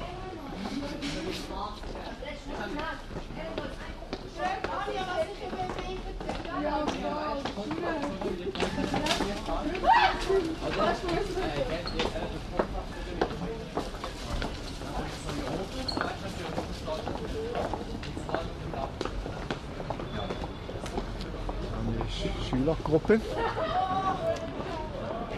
Ist das jetzt eine Hinterseite eines Bahnhofs, die irgendwie speziell ist? Also ich denke ja, manchmal sind Hinterseiten von Bahnhöfen so etwas abseits in mehrerer Hinsicht.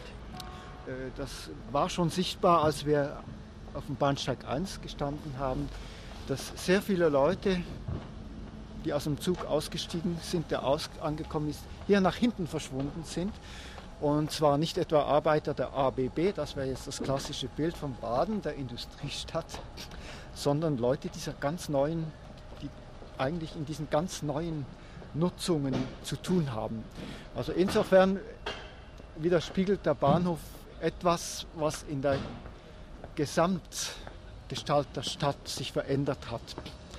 Es ist nicht mehr selbstverständlich, in die Stadt, ins alte Zentrum zu gehen, sondern sogar fast wahrscheinlicher, dass die Leute, die von außen kommen, in den neu genutzten alten Industriegebieten zu tun haben. Also man kann sagen, das ist Modern Times auch äh, für Baden.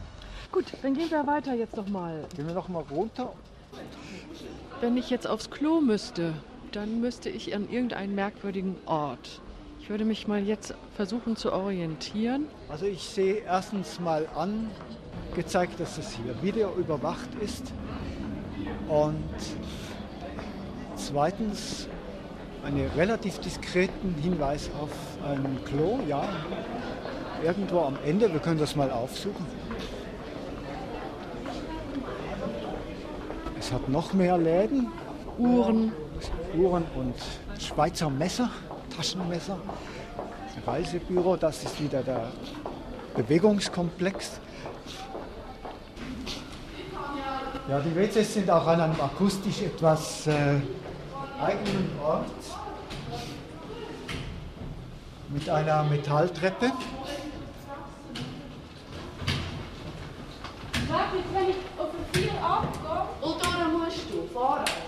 Über diese Metalltreppe ist eine Schülerin mit Rückstöcken heruntergekommen. Wenn wir drauf gehen, ist es etwas dumpfer schauen jetzt von hier aufs Gleis 1. Wir sind jetzt etwa gerade unterhalb der, des Standorts, den wir ganz am Anfang eingenommen hatten, am nordöstlichen Ausgang des Bahnhofs. Ich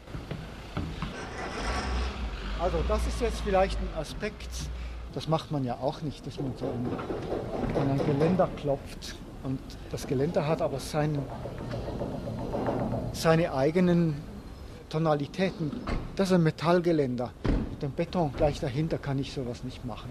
Man kann eigentlich die Materialien der Umgebung testen, was sie klanglich hergeben. Dazu muss man aber eingreifen oder angreifen. Und das ist uns, sagen wir mal, im Laufe der Schulkarriere abgewöhnt worden. Das macht man nicht. Und wenn man es macht, allerdings habe ich immer wieder festgestellt auf Hörspaziergängen, nach der ersten Peinlichkeit haben die Leute immer eine unglaubliche Lust entwickelt, alles auszutesten. Wir sehen vor uns den Busbahnhof, der vermutlich das große Charakteristikum auch hier ist des Bahnhofs Baden, dass er so konsequent vor den Bahnhof gestellt wurde, mit einem eigenen Dach, architektonisch ganz selbstständig und auch anzeigt, von hier geht es weiter. Also nicht nur mit der Bahn selber geht es weiter, sondern auch es geht in diese Feinverteilung, in die, in die Vororte von Baden selber, in die Stadt selber. Der Bahnhof hat ein großes Glasvordach, fällt mir jetzt auf. Ich würde mal vermuten, wenn es ganz stark regnet, wäre das ein akustisch enorm spannender Ort. Das Glück haben wir jetzt nicht, äh, sich da aufzustellen und das Prasseln auf diesem Glasdach zu hören. Vermutlich im Warten darauf, dass das Gewitter nachlässt. In meinen Methodologiekursen kommt dieses Herumspazieren sehr oft vor nach dem Vorbild der Soundwalks, die äh, Max Neuhaus und Murray Schäfer in den USA äh, gepflegt und entwickelt und verfeinert haben. Ein Soundwalk ist ein Hörspaziergang. Das heißt, man geht irgendwo, ich sage irgendwo, es muss nicht die schöne Natur sein, es muss nicht die romantische Stadt sein. Man geht irgendwo durch und nimmt sich vor, während 10 bis 12 Minuten vor allem zu hören. Am Ende eines solchen Spaziergangs, man kann das zwar allein machen, aber schöner ist es äh, zusammen, sollte man sich unbedingt zusammenstellen und berichten, wer hat was gehört. Man wird sehr schnell feststellen, dass die Leute die gleichen Sachen gehört, aber ganz unterschiedlich eingeordnet haben.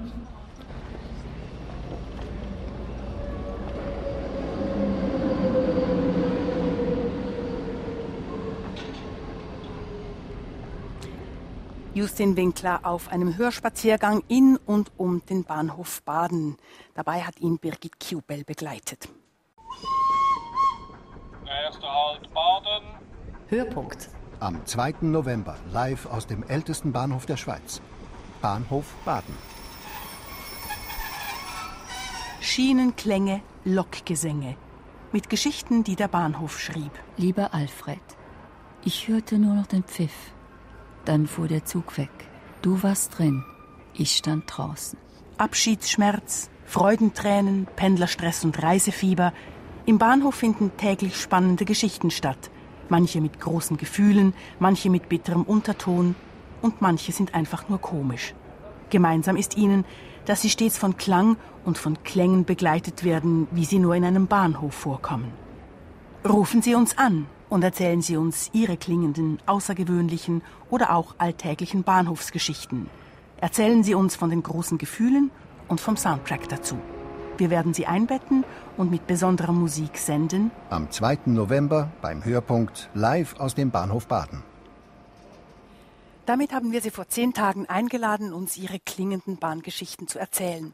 Und Margrit Rieben, unsere Komponistin vor Ort, wird nun auf diese Beiträge live reagieren. Dazu haben Sie, Margrit Rieben, Ihren Klangkoffer mitgebracht. Sie haben mir auch gesagt, Sie bringen die Extended Version mit, also den größeren.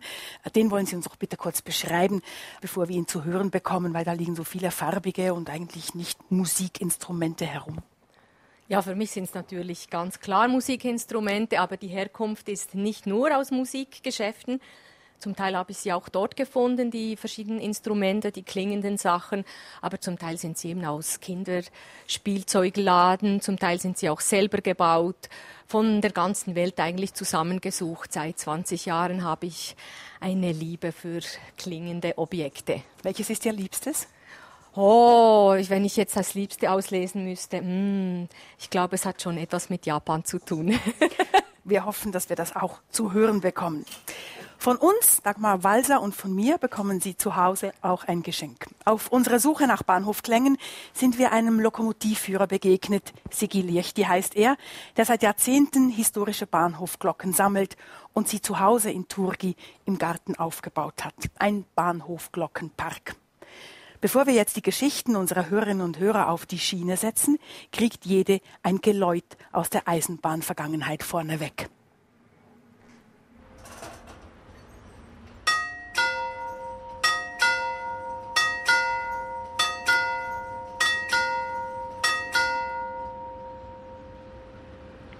Da ist Schad, Klosweg 32 Biel. Ich habe folgende Geschichte. Wir haben unsere Enkelkinder vom Dienstag Nachmittag bis am Mittwochnachmittag gehütet. Und für das, was die Kindersessel, die beiden Kindersessel nicht gehen, müssen von einem Auto ins andere und wieder zurück tun, bin ich auf die Idee gekommen, könnte die Kinder mit der Bahn holen und bringen. Und für das da hat man müssen genug Zeit einrechnen mit diesen kleinen Kindern. Die sind noch in den Kindergarten gegangen. Da war man rechtzeitig am Bahnhof gewesen und für, dass sie nicht umtun während der Zeit, wo man muss warten im Zug, sagen wir neun Minuten.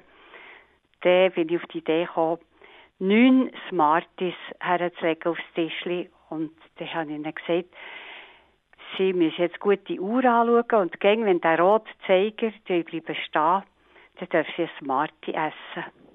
Und wenn alle ein Smartie dann gegessen war, ist der Zug weggefahren.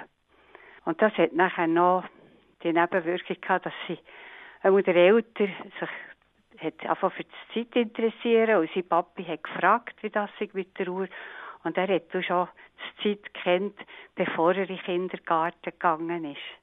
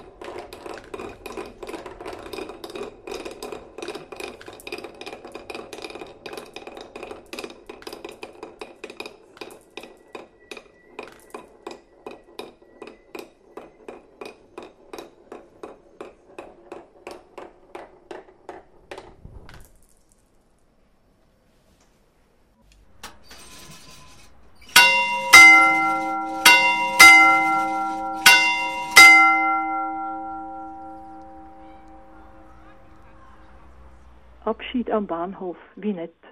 Da stehen wir zwei, so adrett. Man sieht, wie die Augen sich ineinander festsaugen. Ein himmlischer Blick, wie leise Musik. Das war vor über 40 Jahren. Tempi passati. Fischer St. Gallen,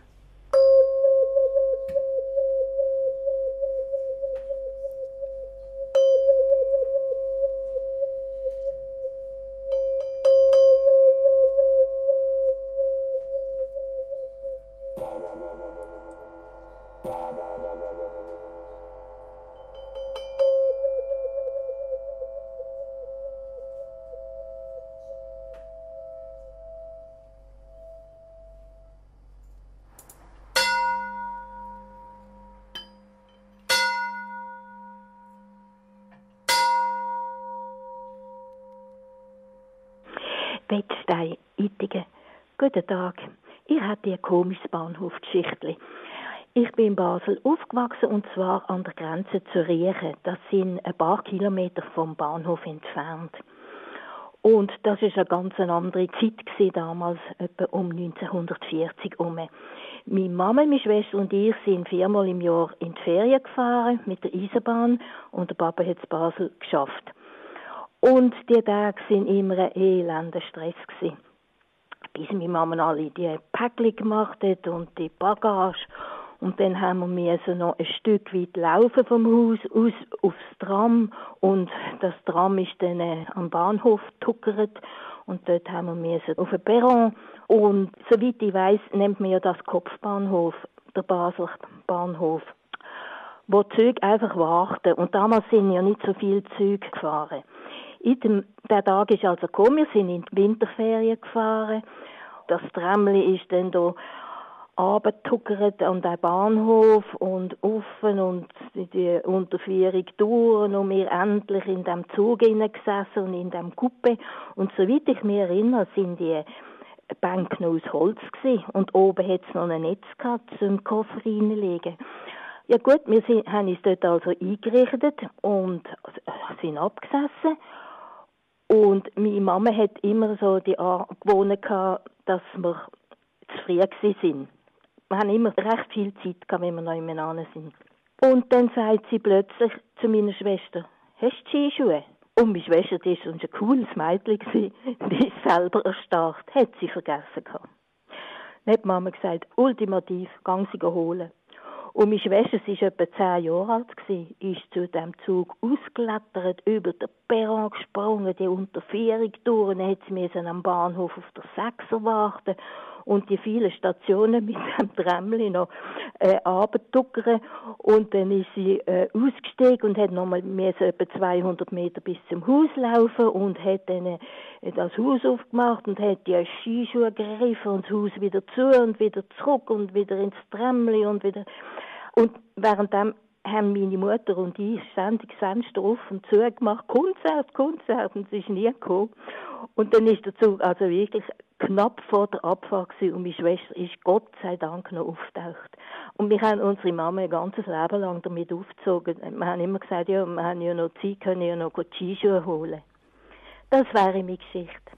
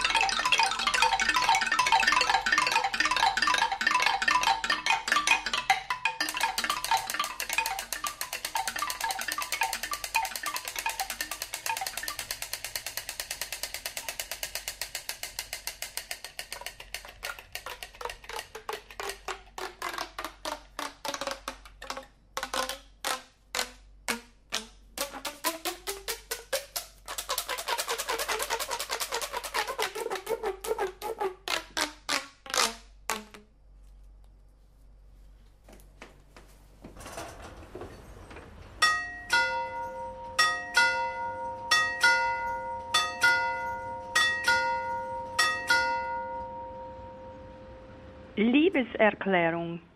Ich mit meiner hauchdünnen Oberfläche sitze ganz nah am Bahnhof Baden zu Baden, Baujahr 1847. Seine Hoheit feiert Jubiläum. Gemeinsam beobachten wir die hereinfahrenden und in alle Himmelsrichtungen abfahrenden Züge. Angetrieben durch die Zugluft waber ich glücklich hin und her. Nur der nahe schwarze Schlund dort ängstigt mich. Ist das nicht der älteste Tunnel Europas? Später brechen sich Sonnenstrahlen auf meiner durchsichtigen Hülle und sie bepinseln den umjubelten Bahnhof zu Baden mit Regenbogenfarben. Wir sind ein Paar in Feststimmung ein Zustand für die Ewigkeit. Plötzlich ertönt laute Blechmusik, die schlicht mein Dasein gefährdet. Der Luftstoß der Instrumente, stärker als der Wind, katapultiert mich auf Gleis 1. Mich in Sicherheit wiegend glaube ich an eine Fortsetzung des Festaktes. Doch der fahrplanmäßige rote Pfeil auf Gleis 1 ohne Halt bis Bern lässt mich Seifenblase kläglich tausendfach platzen. Susanne Dassenbach, Frauenfeld, ein guter Tag.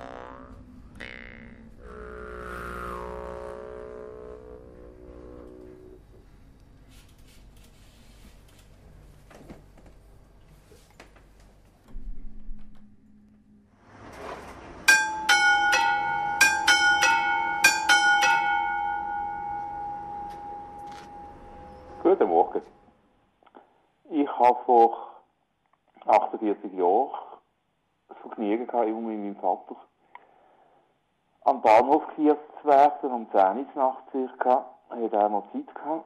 Mit dem Velo hat er mich aufs Velo gepackt, hat eine Weile heisse Wiener gegeben und wir sind Dampflogen schauen in Basel am Bahnhof.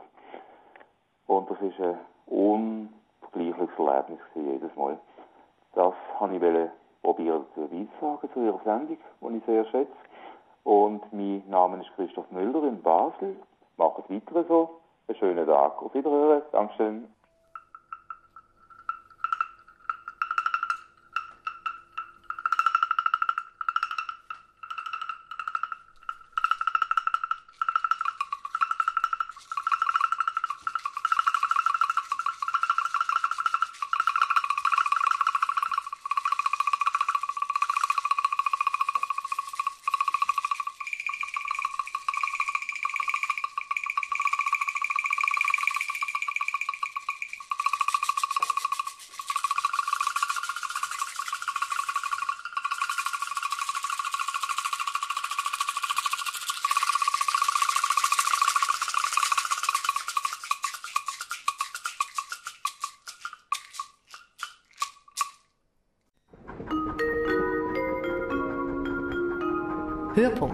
Nächster Halt Baden.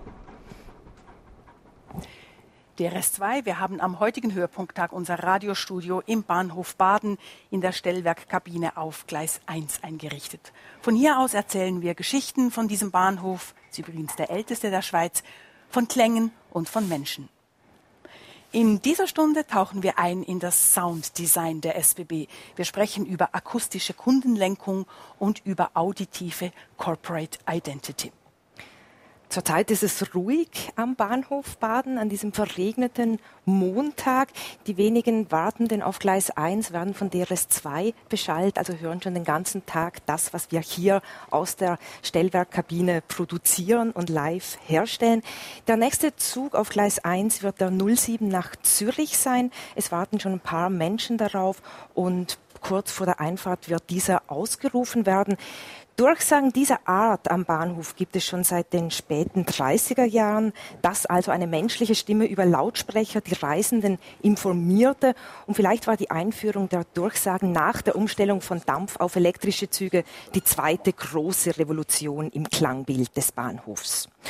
Auch heute ist die Stimme aus dem Lautsprecher eine wichtige Orientierung für die Bahnreisenden, für Pendler wie für Ortsunkundige. Doch längst sitzt niemand mehr in einer Kabine und spricht direkt zu uns. Heute werden die Durchsagen von Computern generiert, dynamisch ausgelöst und klingen flächendeckend in der Schweiz gleich. Früher wurden die Durchsagen noch von hier aus, aus der Stellwerkkabine gesprochen oder später zumindest automatisch ausgelöst. Seit sieben Jahren übernimmt dies für Baden das Stellwerk Altstetten. Dort werden die Ansagen im Bruchteil einer Sekunde aus Tausenden von Sprachfragmenten, die zuvor im Studio aufgenommen werden, zusammengestellt. Und so eine Durchsage, Sie kennen sie, klingt dann etwa so. Gleis 1, bitte einsteigen. Vorsicht, der Zug fährt ab. Ja, und wozu dieses Wortmaterial auch einlädt, ist das. Gleis 1, bitte einsteigen. Vorsicht, der, der, der, der, der Zug fährt ab. Guten Tag. Und wenn man Spaß daran hat, kann man sogar Nonsens produzieren. Wir bitten Sie um Ihr Gepäck. Bitte melden Sie sich an der Signalstörung. Dieser Zug wird mit Personen in Gleisnähe geführt. Wir wünschen eine angenehme Notbremse. Ja, bei uns heute an diesem Hörpunkttag über den Klangkosmos Bahnhof ist alles anders. In dieser Stunde sitzt nämlich auch tatsächlich eine lebende Person im Stellwerk Altstetten und wird gleich den Zug nach Zürich ansagen. Es ist eine Radiokollegin, die jetzt gleich die Wartenden auf Gleis 1 über die Zugeinfahrt informiert.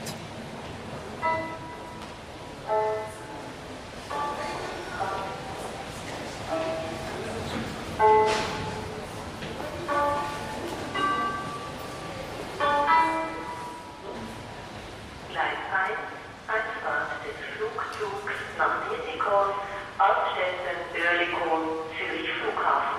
Nächster Halt, Dietikon. Erste Klasse in den Sektoren B und D, zweite Klasse in den Sektoren B, C und D. Katharina Kirchmann vom Schweizer an DRS 2 wünscht Ihnen gute Fahrt. Und wenn Sie meinen Kolleginnen bei der Arbeit zuschauen wollen, dann führen Sie einen Blick in die Stellwerkkabine hinten. Von dort sendet heute DRS 2 live von Bahnhof Baden. Ich stehe da hinten bereit für ein Gespräch. Neben mir steht Irina Schönen. Frau Schönen, die letzten zwölf Jahre waren Sie die Stimme an allen Schweizer Bahnhöfen. Sie haben alle Züge beschallt mit solchen Ausrufen, wie wir eben in Ansätzen gehört haben. Täglich waren das 900.000 Menschen. So viele Leute sind unterwegs auf den Schweizer Bahnhöfen. Was war Ihr erster Gedanke, als Sie einen Anruf bekamen, möchten Sie unsere Rail Voice werden? Konnte man abschätzen, was da alles auf Sie zukommen würde? Nein, ich glaube, wirklich abschätzen kann man das nicht. Aber im ersten Mal bin ich bei der Vorstellung, dass meine Stimme in den Zügen erklingt, bin ich erstmal rot geworden am Telefon, habe mich sehr geehrt gefühlt, dass ich so einen großen Auftrag bekommen sollte.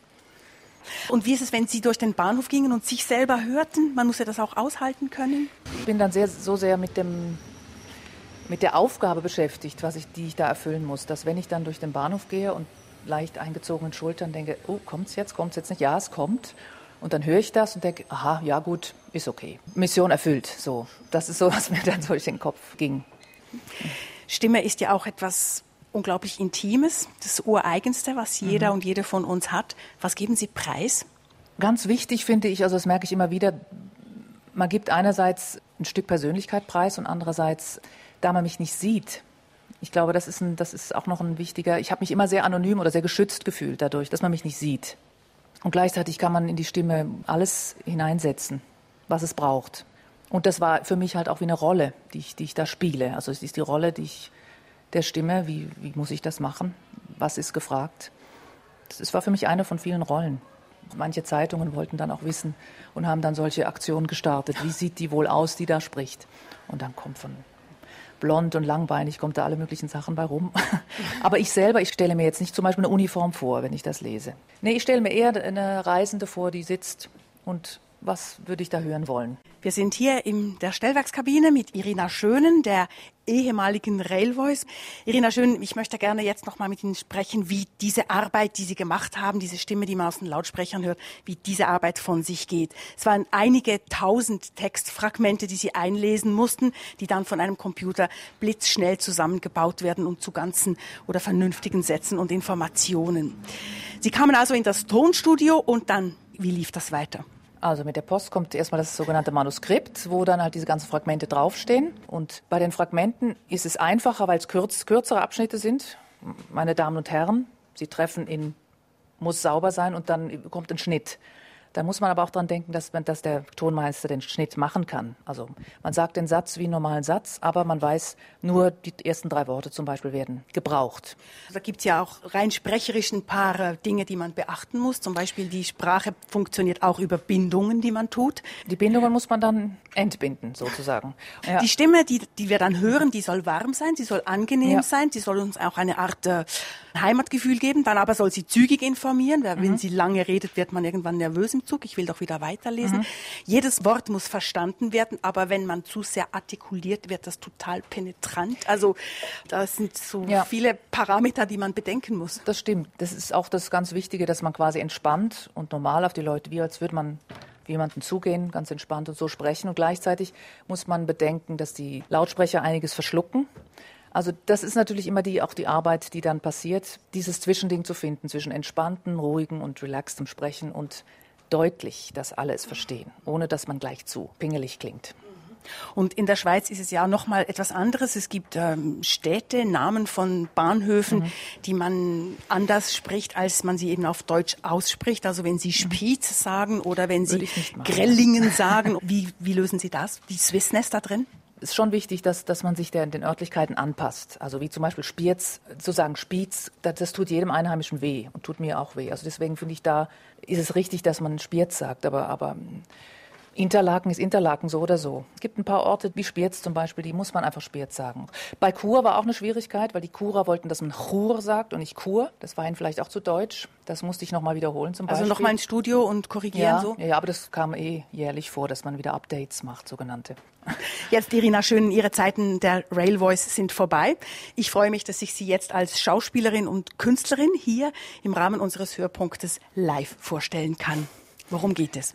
Im Laufe unserer Vorbereitungen und Gespräche mit den SBB-Leuten sind wir immer wieder auf ein faszinierendes, aber SBB-spezifisches Vokabular gestoßen. Es klang gut, aber wir haben im wahrsten Sinne des Wortes nur Bahnhof verstanden. Diego Marti von der Kommunikation SBB war so freundlich, uns eine ganze Liste von diesem Wording zusammenzustellen. Und Sie, Irina Schönen, werden zusammen mit der Perkussionistin und unserer Komponistin heute mit Margrit Rieben eine Wort- und Tonimprovisation aus diesen komischen Wörtern machen. Und das wäre dann unser, respektiv Ihr Beitrag zu diesem Tag.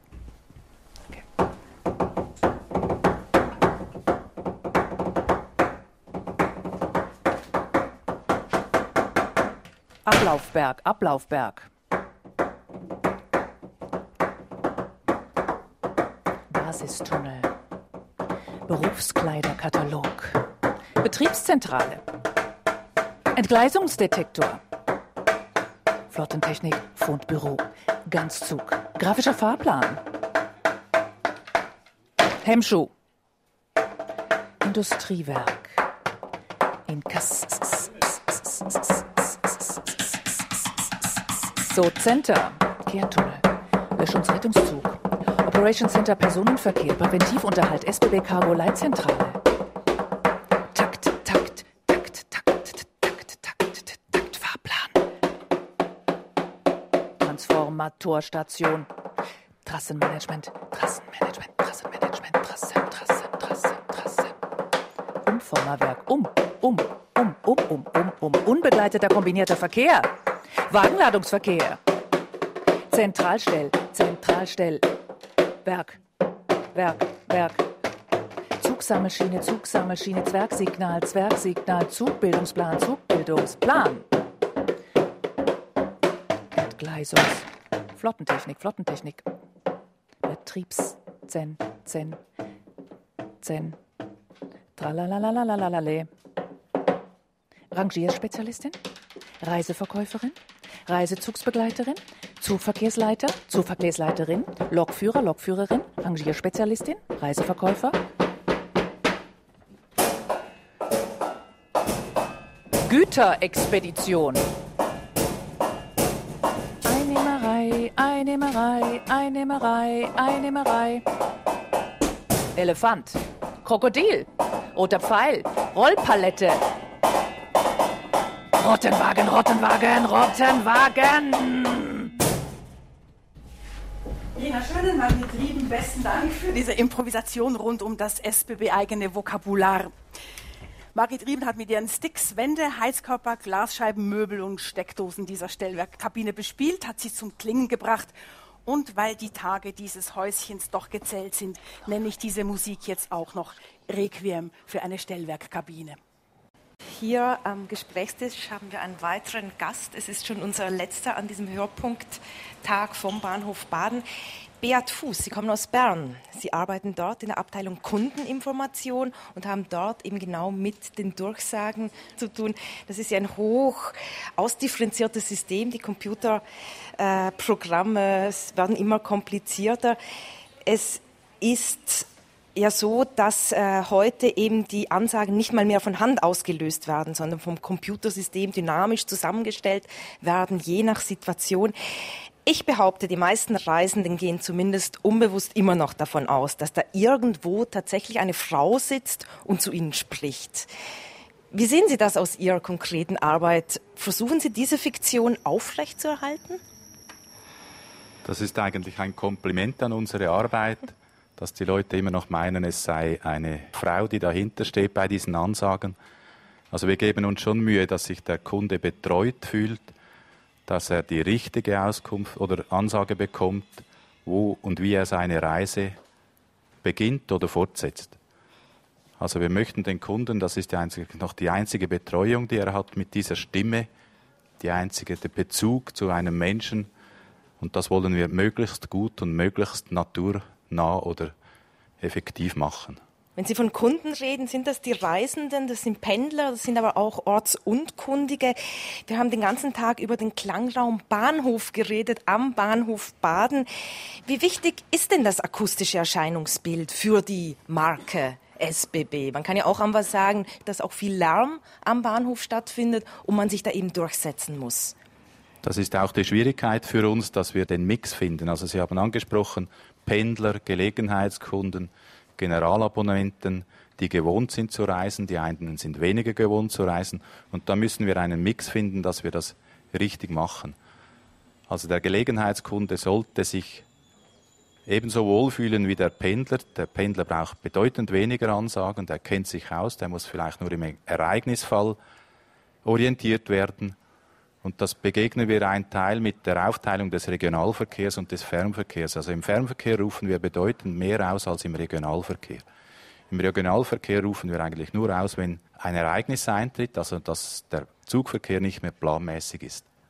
Das heißt jetzt so die Balance finden zwischen die Reisenden nicht zu stark stören, weil ja schon andere äh, akustische Lärmquellen da sind, ihnen aber doch genug Orientierung geben, dass sie keine Fehler machen. Ja, richtig, dass sie ans rechte Ort hinlaufen, dass sie orientiert sind über Verspätungen, Gleisänderungen und so weiter und das rechtzeitig.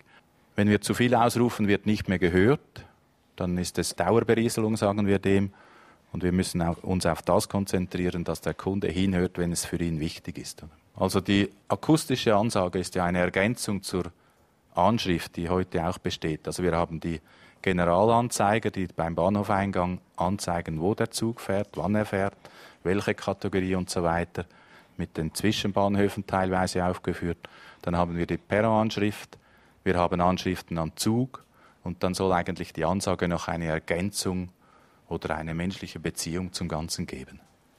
Und wie läuft das? Viel eben das Stichwort Leute, die eben nicht lesen oder nicht, nicht sehen hm. können. Ist das eine Kategorie für Sie, wenn Sie sich mit akustischen Durchsagen beschäftigen? Jawohl, das ist eine Kategorie für uns, die ist auch im Behindertengesetz vorgeschrieben, dass wir das befolgen müssen.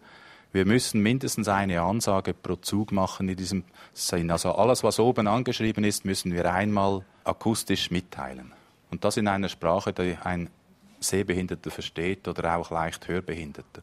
Und das ist auch bei der Stimme so, die muss etwas tiefer sein als sonst, weil die tiefen Töne gemäß Aussage vom Sprachstudio besser verstanden werden. Und weshalb Frauenstimmen? Das ist, so wie ich informiert bin, ein Bauchgefühl. Das war Anfangs 90er Jahre, musste man sich da entscheiden, wer sagt die Ansagen. Da waren noch Tonbandabspielungen aktuell und das wurde so entschieden, aber konkret konnte mir keiner eine Auskunft geben, ob, wieso jetzt Frau oder Mann. Das war ein Bauchgefühl von ich sage jetzt lauter Männer, die das entschieden haben. Die Leitplanken, die Sie zur akustischen Kundenlenkung sind, sind kein Bauchgefühl, sondern ein ausdifferenziertes Regelwerk. Automatisieren kann man ja nur, was sich reglementieren lässt. Gleich kriegen wir es wieder mit einer ganz großen Ausnahme zu tun. Der Zug von Basel fährt ein auf Gleis 1 und ja, wird wieder angesagt von Katharina Kilchenmann. Gleis 1, Anfang des Interregio nach Zürich Hauptbahnhof. Abfahrt um 14.38 Uhr. Erste Klasse in Sektor B, zweite Klasse in den Sektoren C und D. Ich bin Katharina Kiesmann und vielleicht kennen Sie meine Stimme von Schweizer Reviere 2. Heute wurde ich recht allerdings ausnahmsweise nicht aus dem Radiostudio, sondern aus dem Stellwerk Anstedt. Sie hören mich also live hier auf dem Bahnsteig und live im Radio. Und wenn ich der Umdrehung, dass die Bergensdeck hören, das Klammer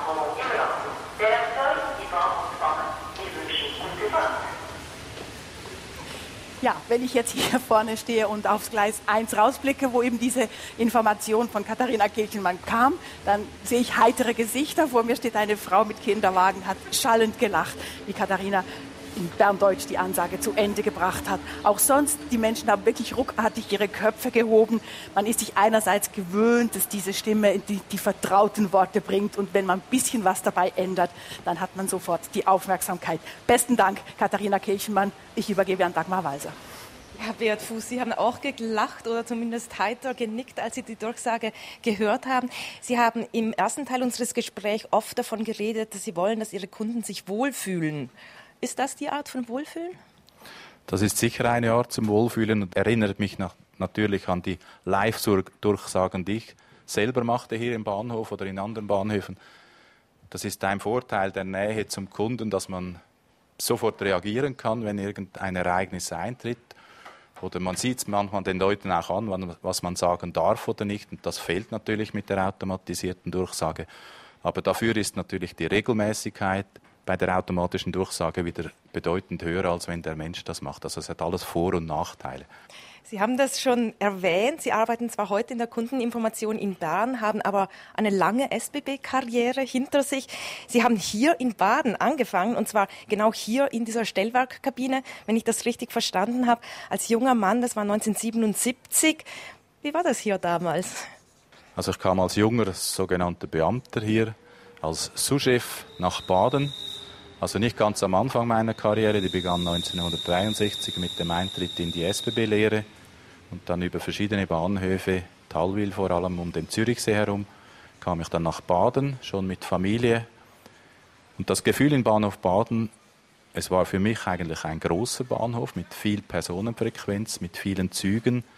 Und das war faszinierend hier. Wir waren ein kleines Team, harmonierten gut. Und es war für mich die ideale Stelle eigentlich mit Baden. Das höre ich richtig, dass man damals noch ganz vieles nebeneinander gemacht hat und auch einen größeren Überblick über das ganze Gebilde Bahnhof hatte. Ja, das war eigentlich bis 98 war, glaube ich, die Gründung der SBB AG und da wurde das ganze Unternehmen divisionalisiert, also in Betrieb oder Infrastruktur plus Personenverkehr und Cargo. Und bis zu diesem Punkt machten wir alles. Und das war eine abwechslungsreiche Tätigkeit. Man hatte mit Kunden zu tun, man hatte mit Technik zu tun, man hatte mit Güterwagen zu tun, mit Personal, mit verschiedenem. Das war eine ganz schöne Zeit. Und für mich war das ideal. Ich bin eher ein Allrounder als ein Spezialist. Also ich mache gern verschiedene Sachen. Sie sind dann ja auch Bahnhofsvorstand geworden. Sie waren sogar der letzte eigene Vorsteher, den der Bahnhof Baden hatte. Auch das ist eigentlich eine aussterbende Gattung oder ein Beruf, der verloren ging in der äh, Bahngeschichte.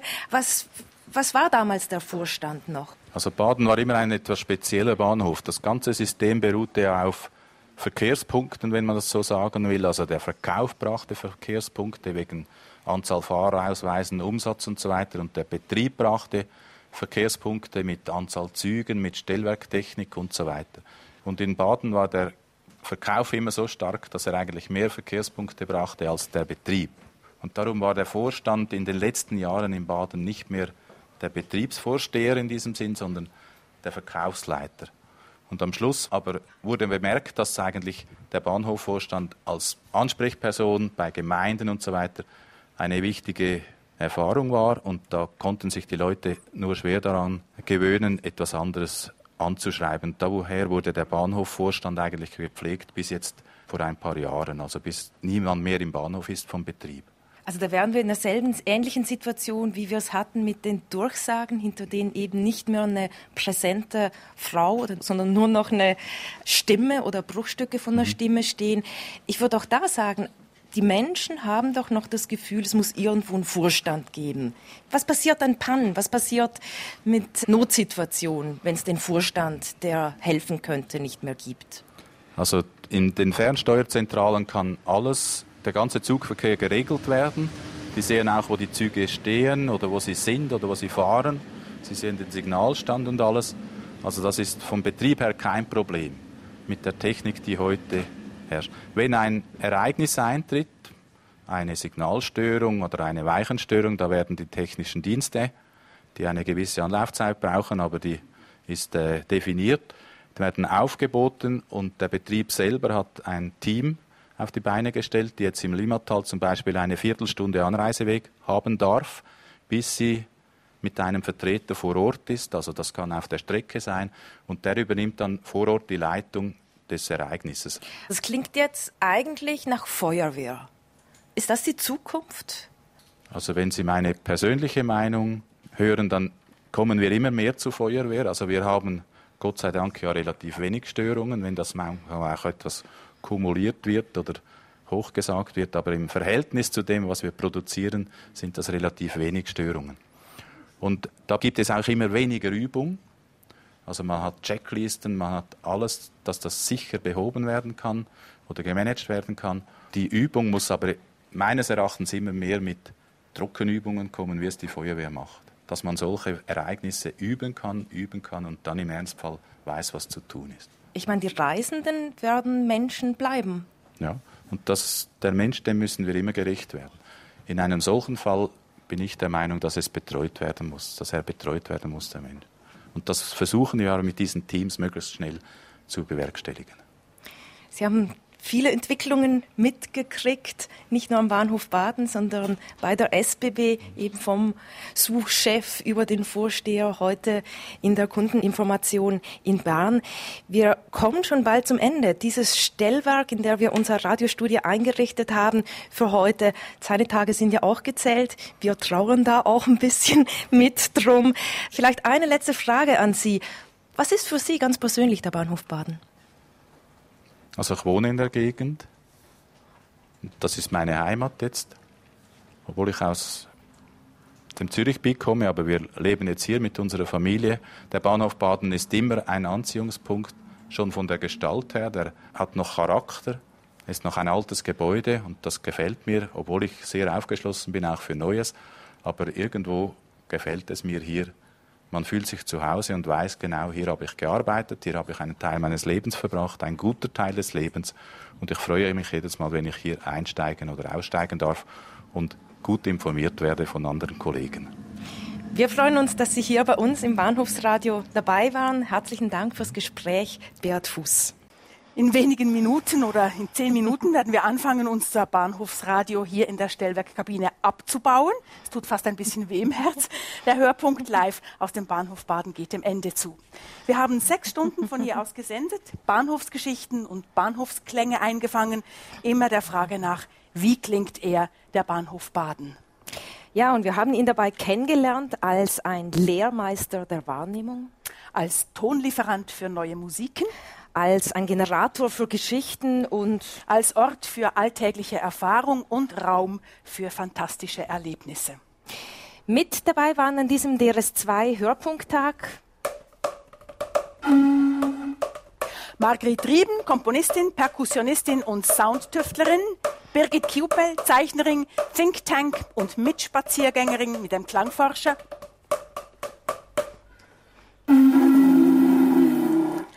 Felix Schneider, Ablaufregie und Leiter Fahrdienst. Für den Sendebetrieb und Ablauf Stefan Schneider und Thies Ganz, Tontechniker, Katharina Kirchenmann, die Stimme im Stellwerk, Markus Isler, Jack Jakob, Simon Meyer und Lucien Sutter im Studio Basel. Weitere unverzichtbare Helferinnen und Helfer in Basel waren Barbara Hummel, Valerio Benz, Margit Stalder, Gisela Huber, Bernard Sen und Sascha Schneider. Von der, On der Online-Redaktion hat uns unterstützt Christian Gebhardt, der Blogger vor Ort, und Patrick Bürgler in Basel. Für die Public Relation Corinna Locher und Pamela Meili. Und von SBB-Seite an erster Stelle Diego Marti, Hans-Peter Höhner, Beat Fuß, Viktor Hungerbühler, Alex Sick, Roger Schenk, Roman Barnert, Andreas Kocher, Rudolf Blankschön und Stefanie von Erlach.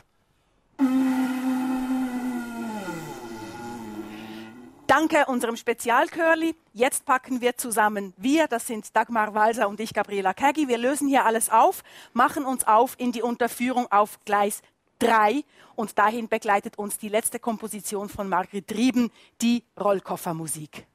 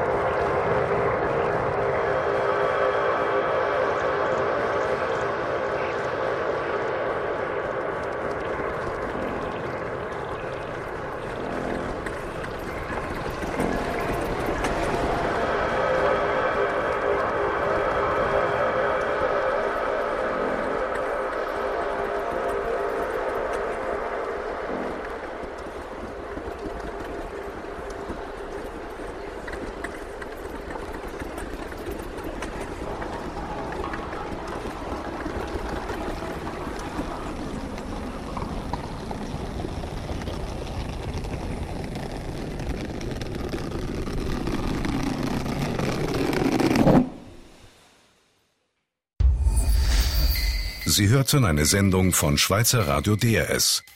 Mehr Informationen auf drs2.ch.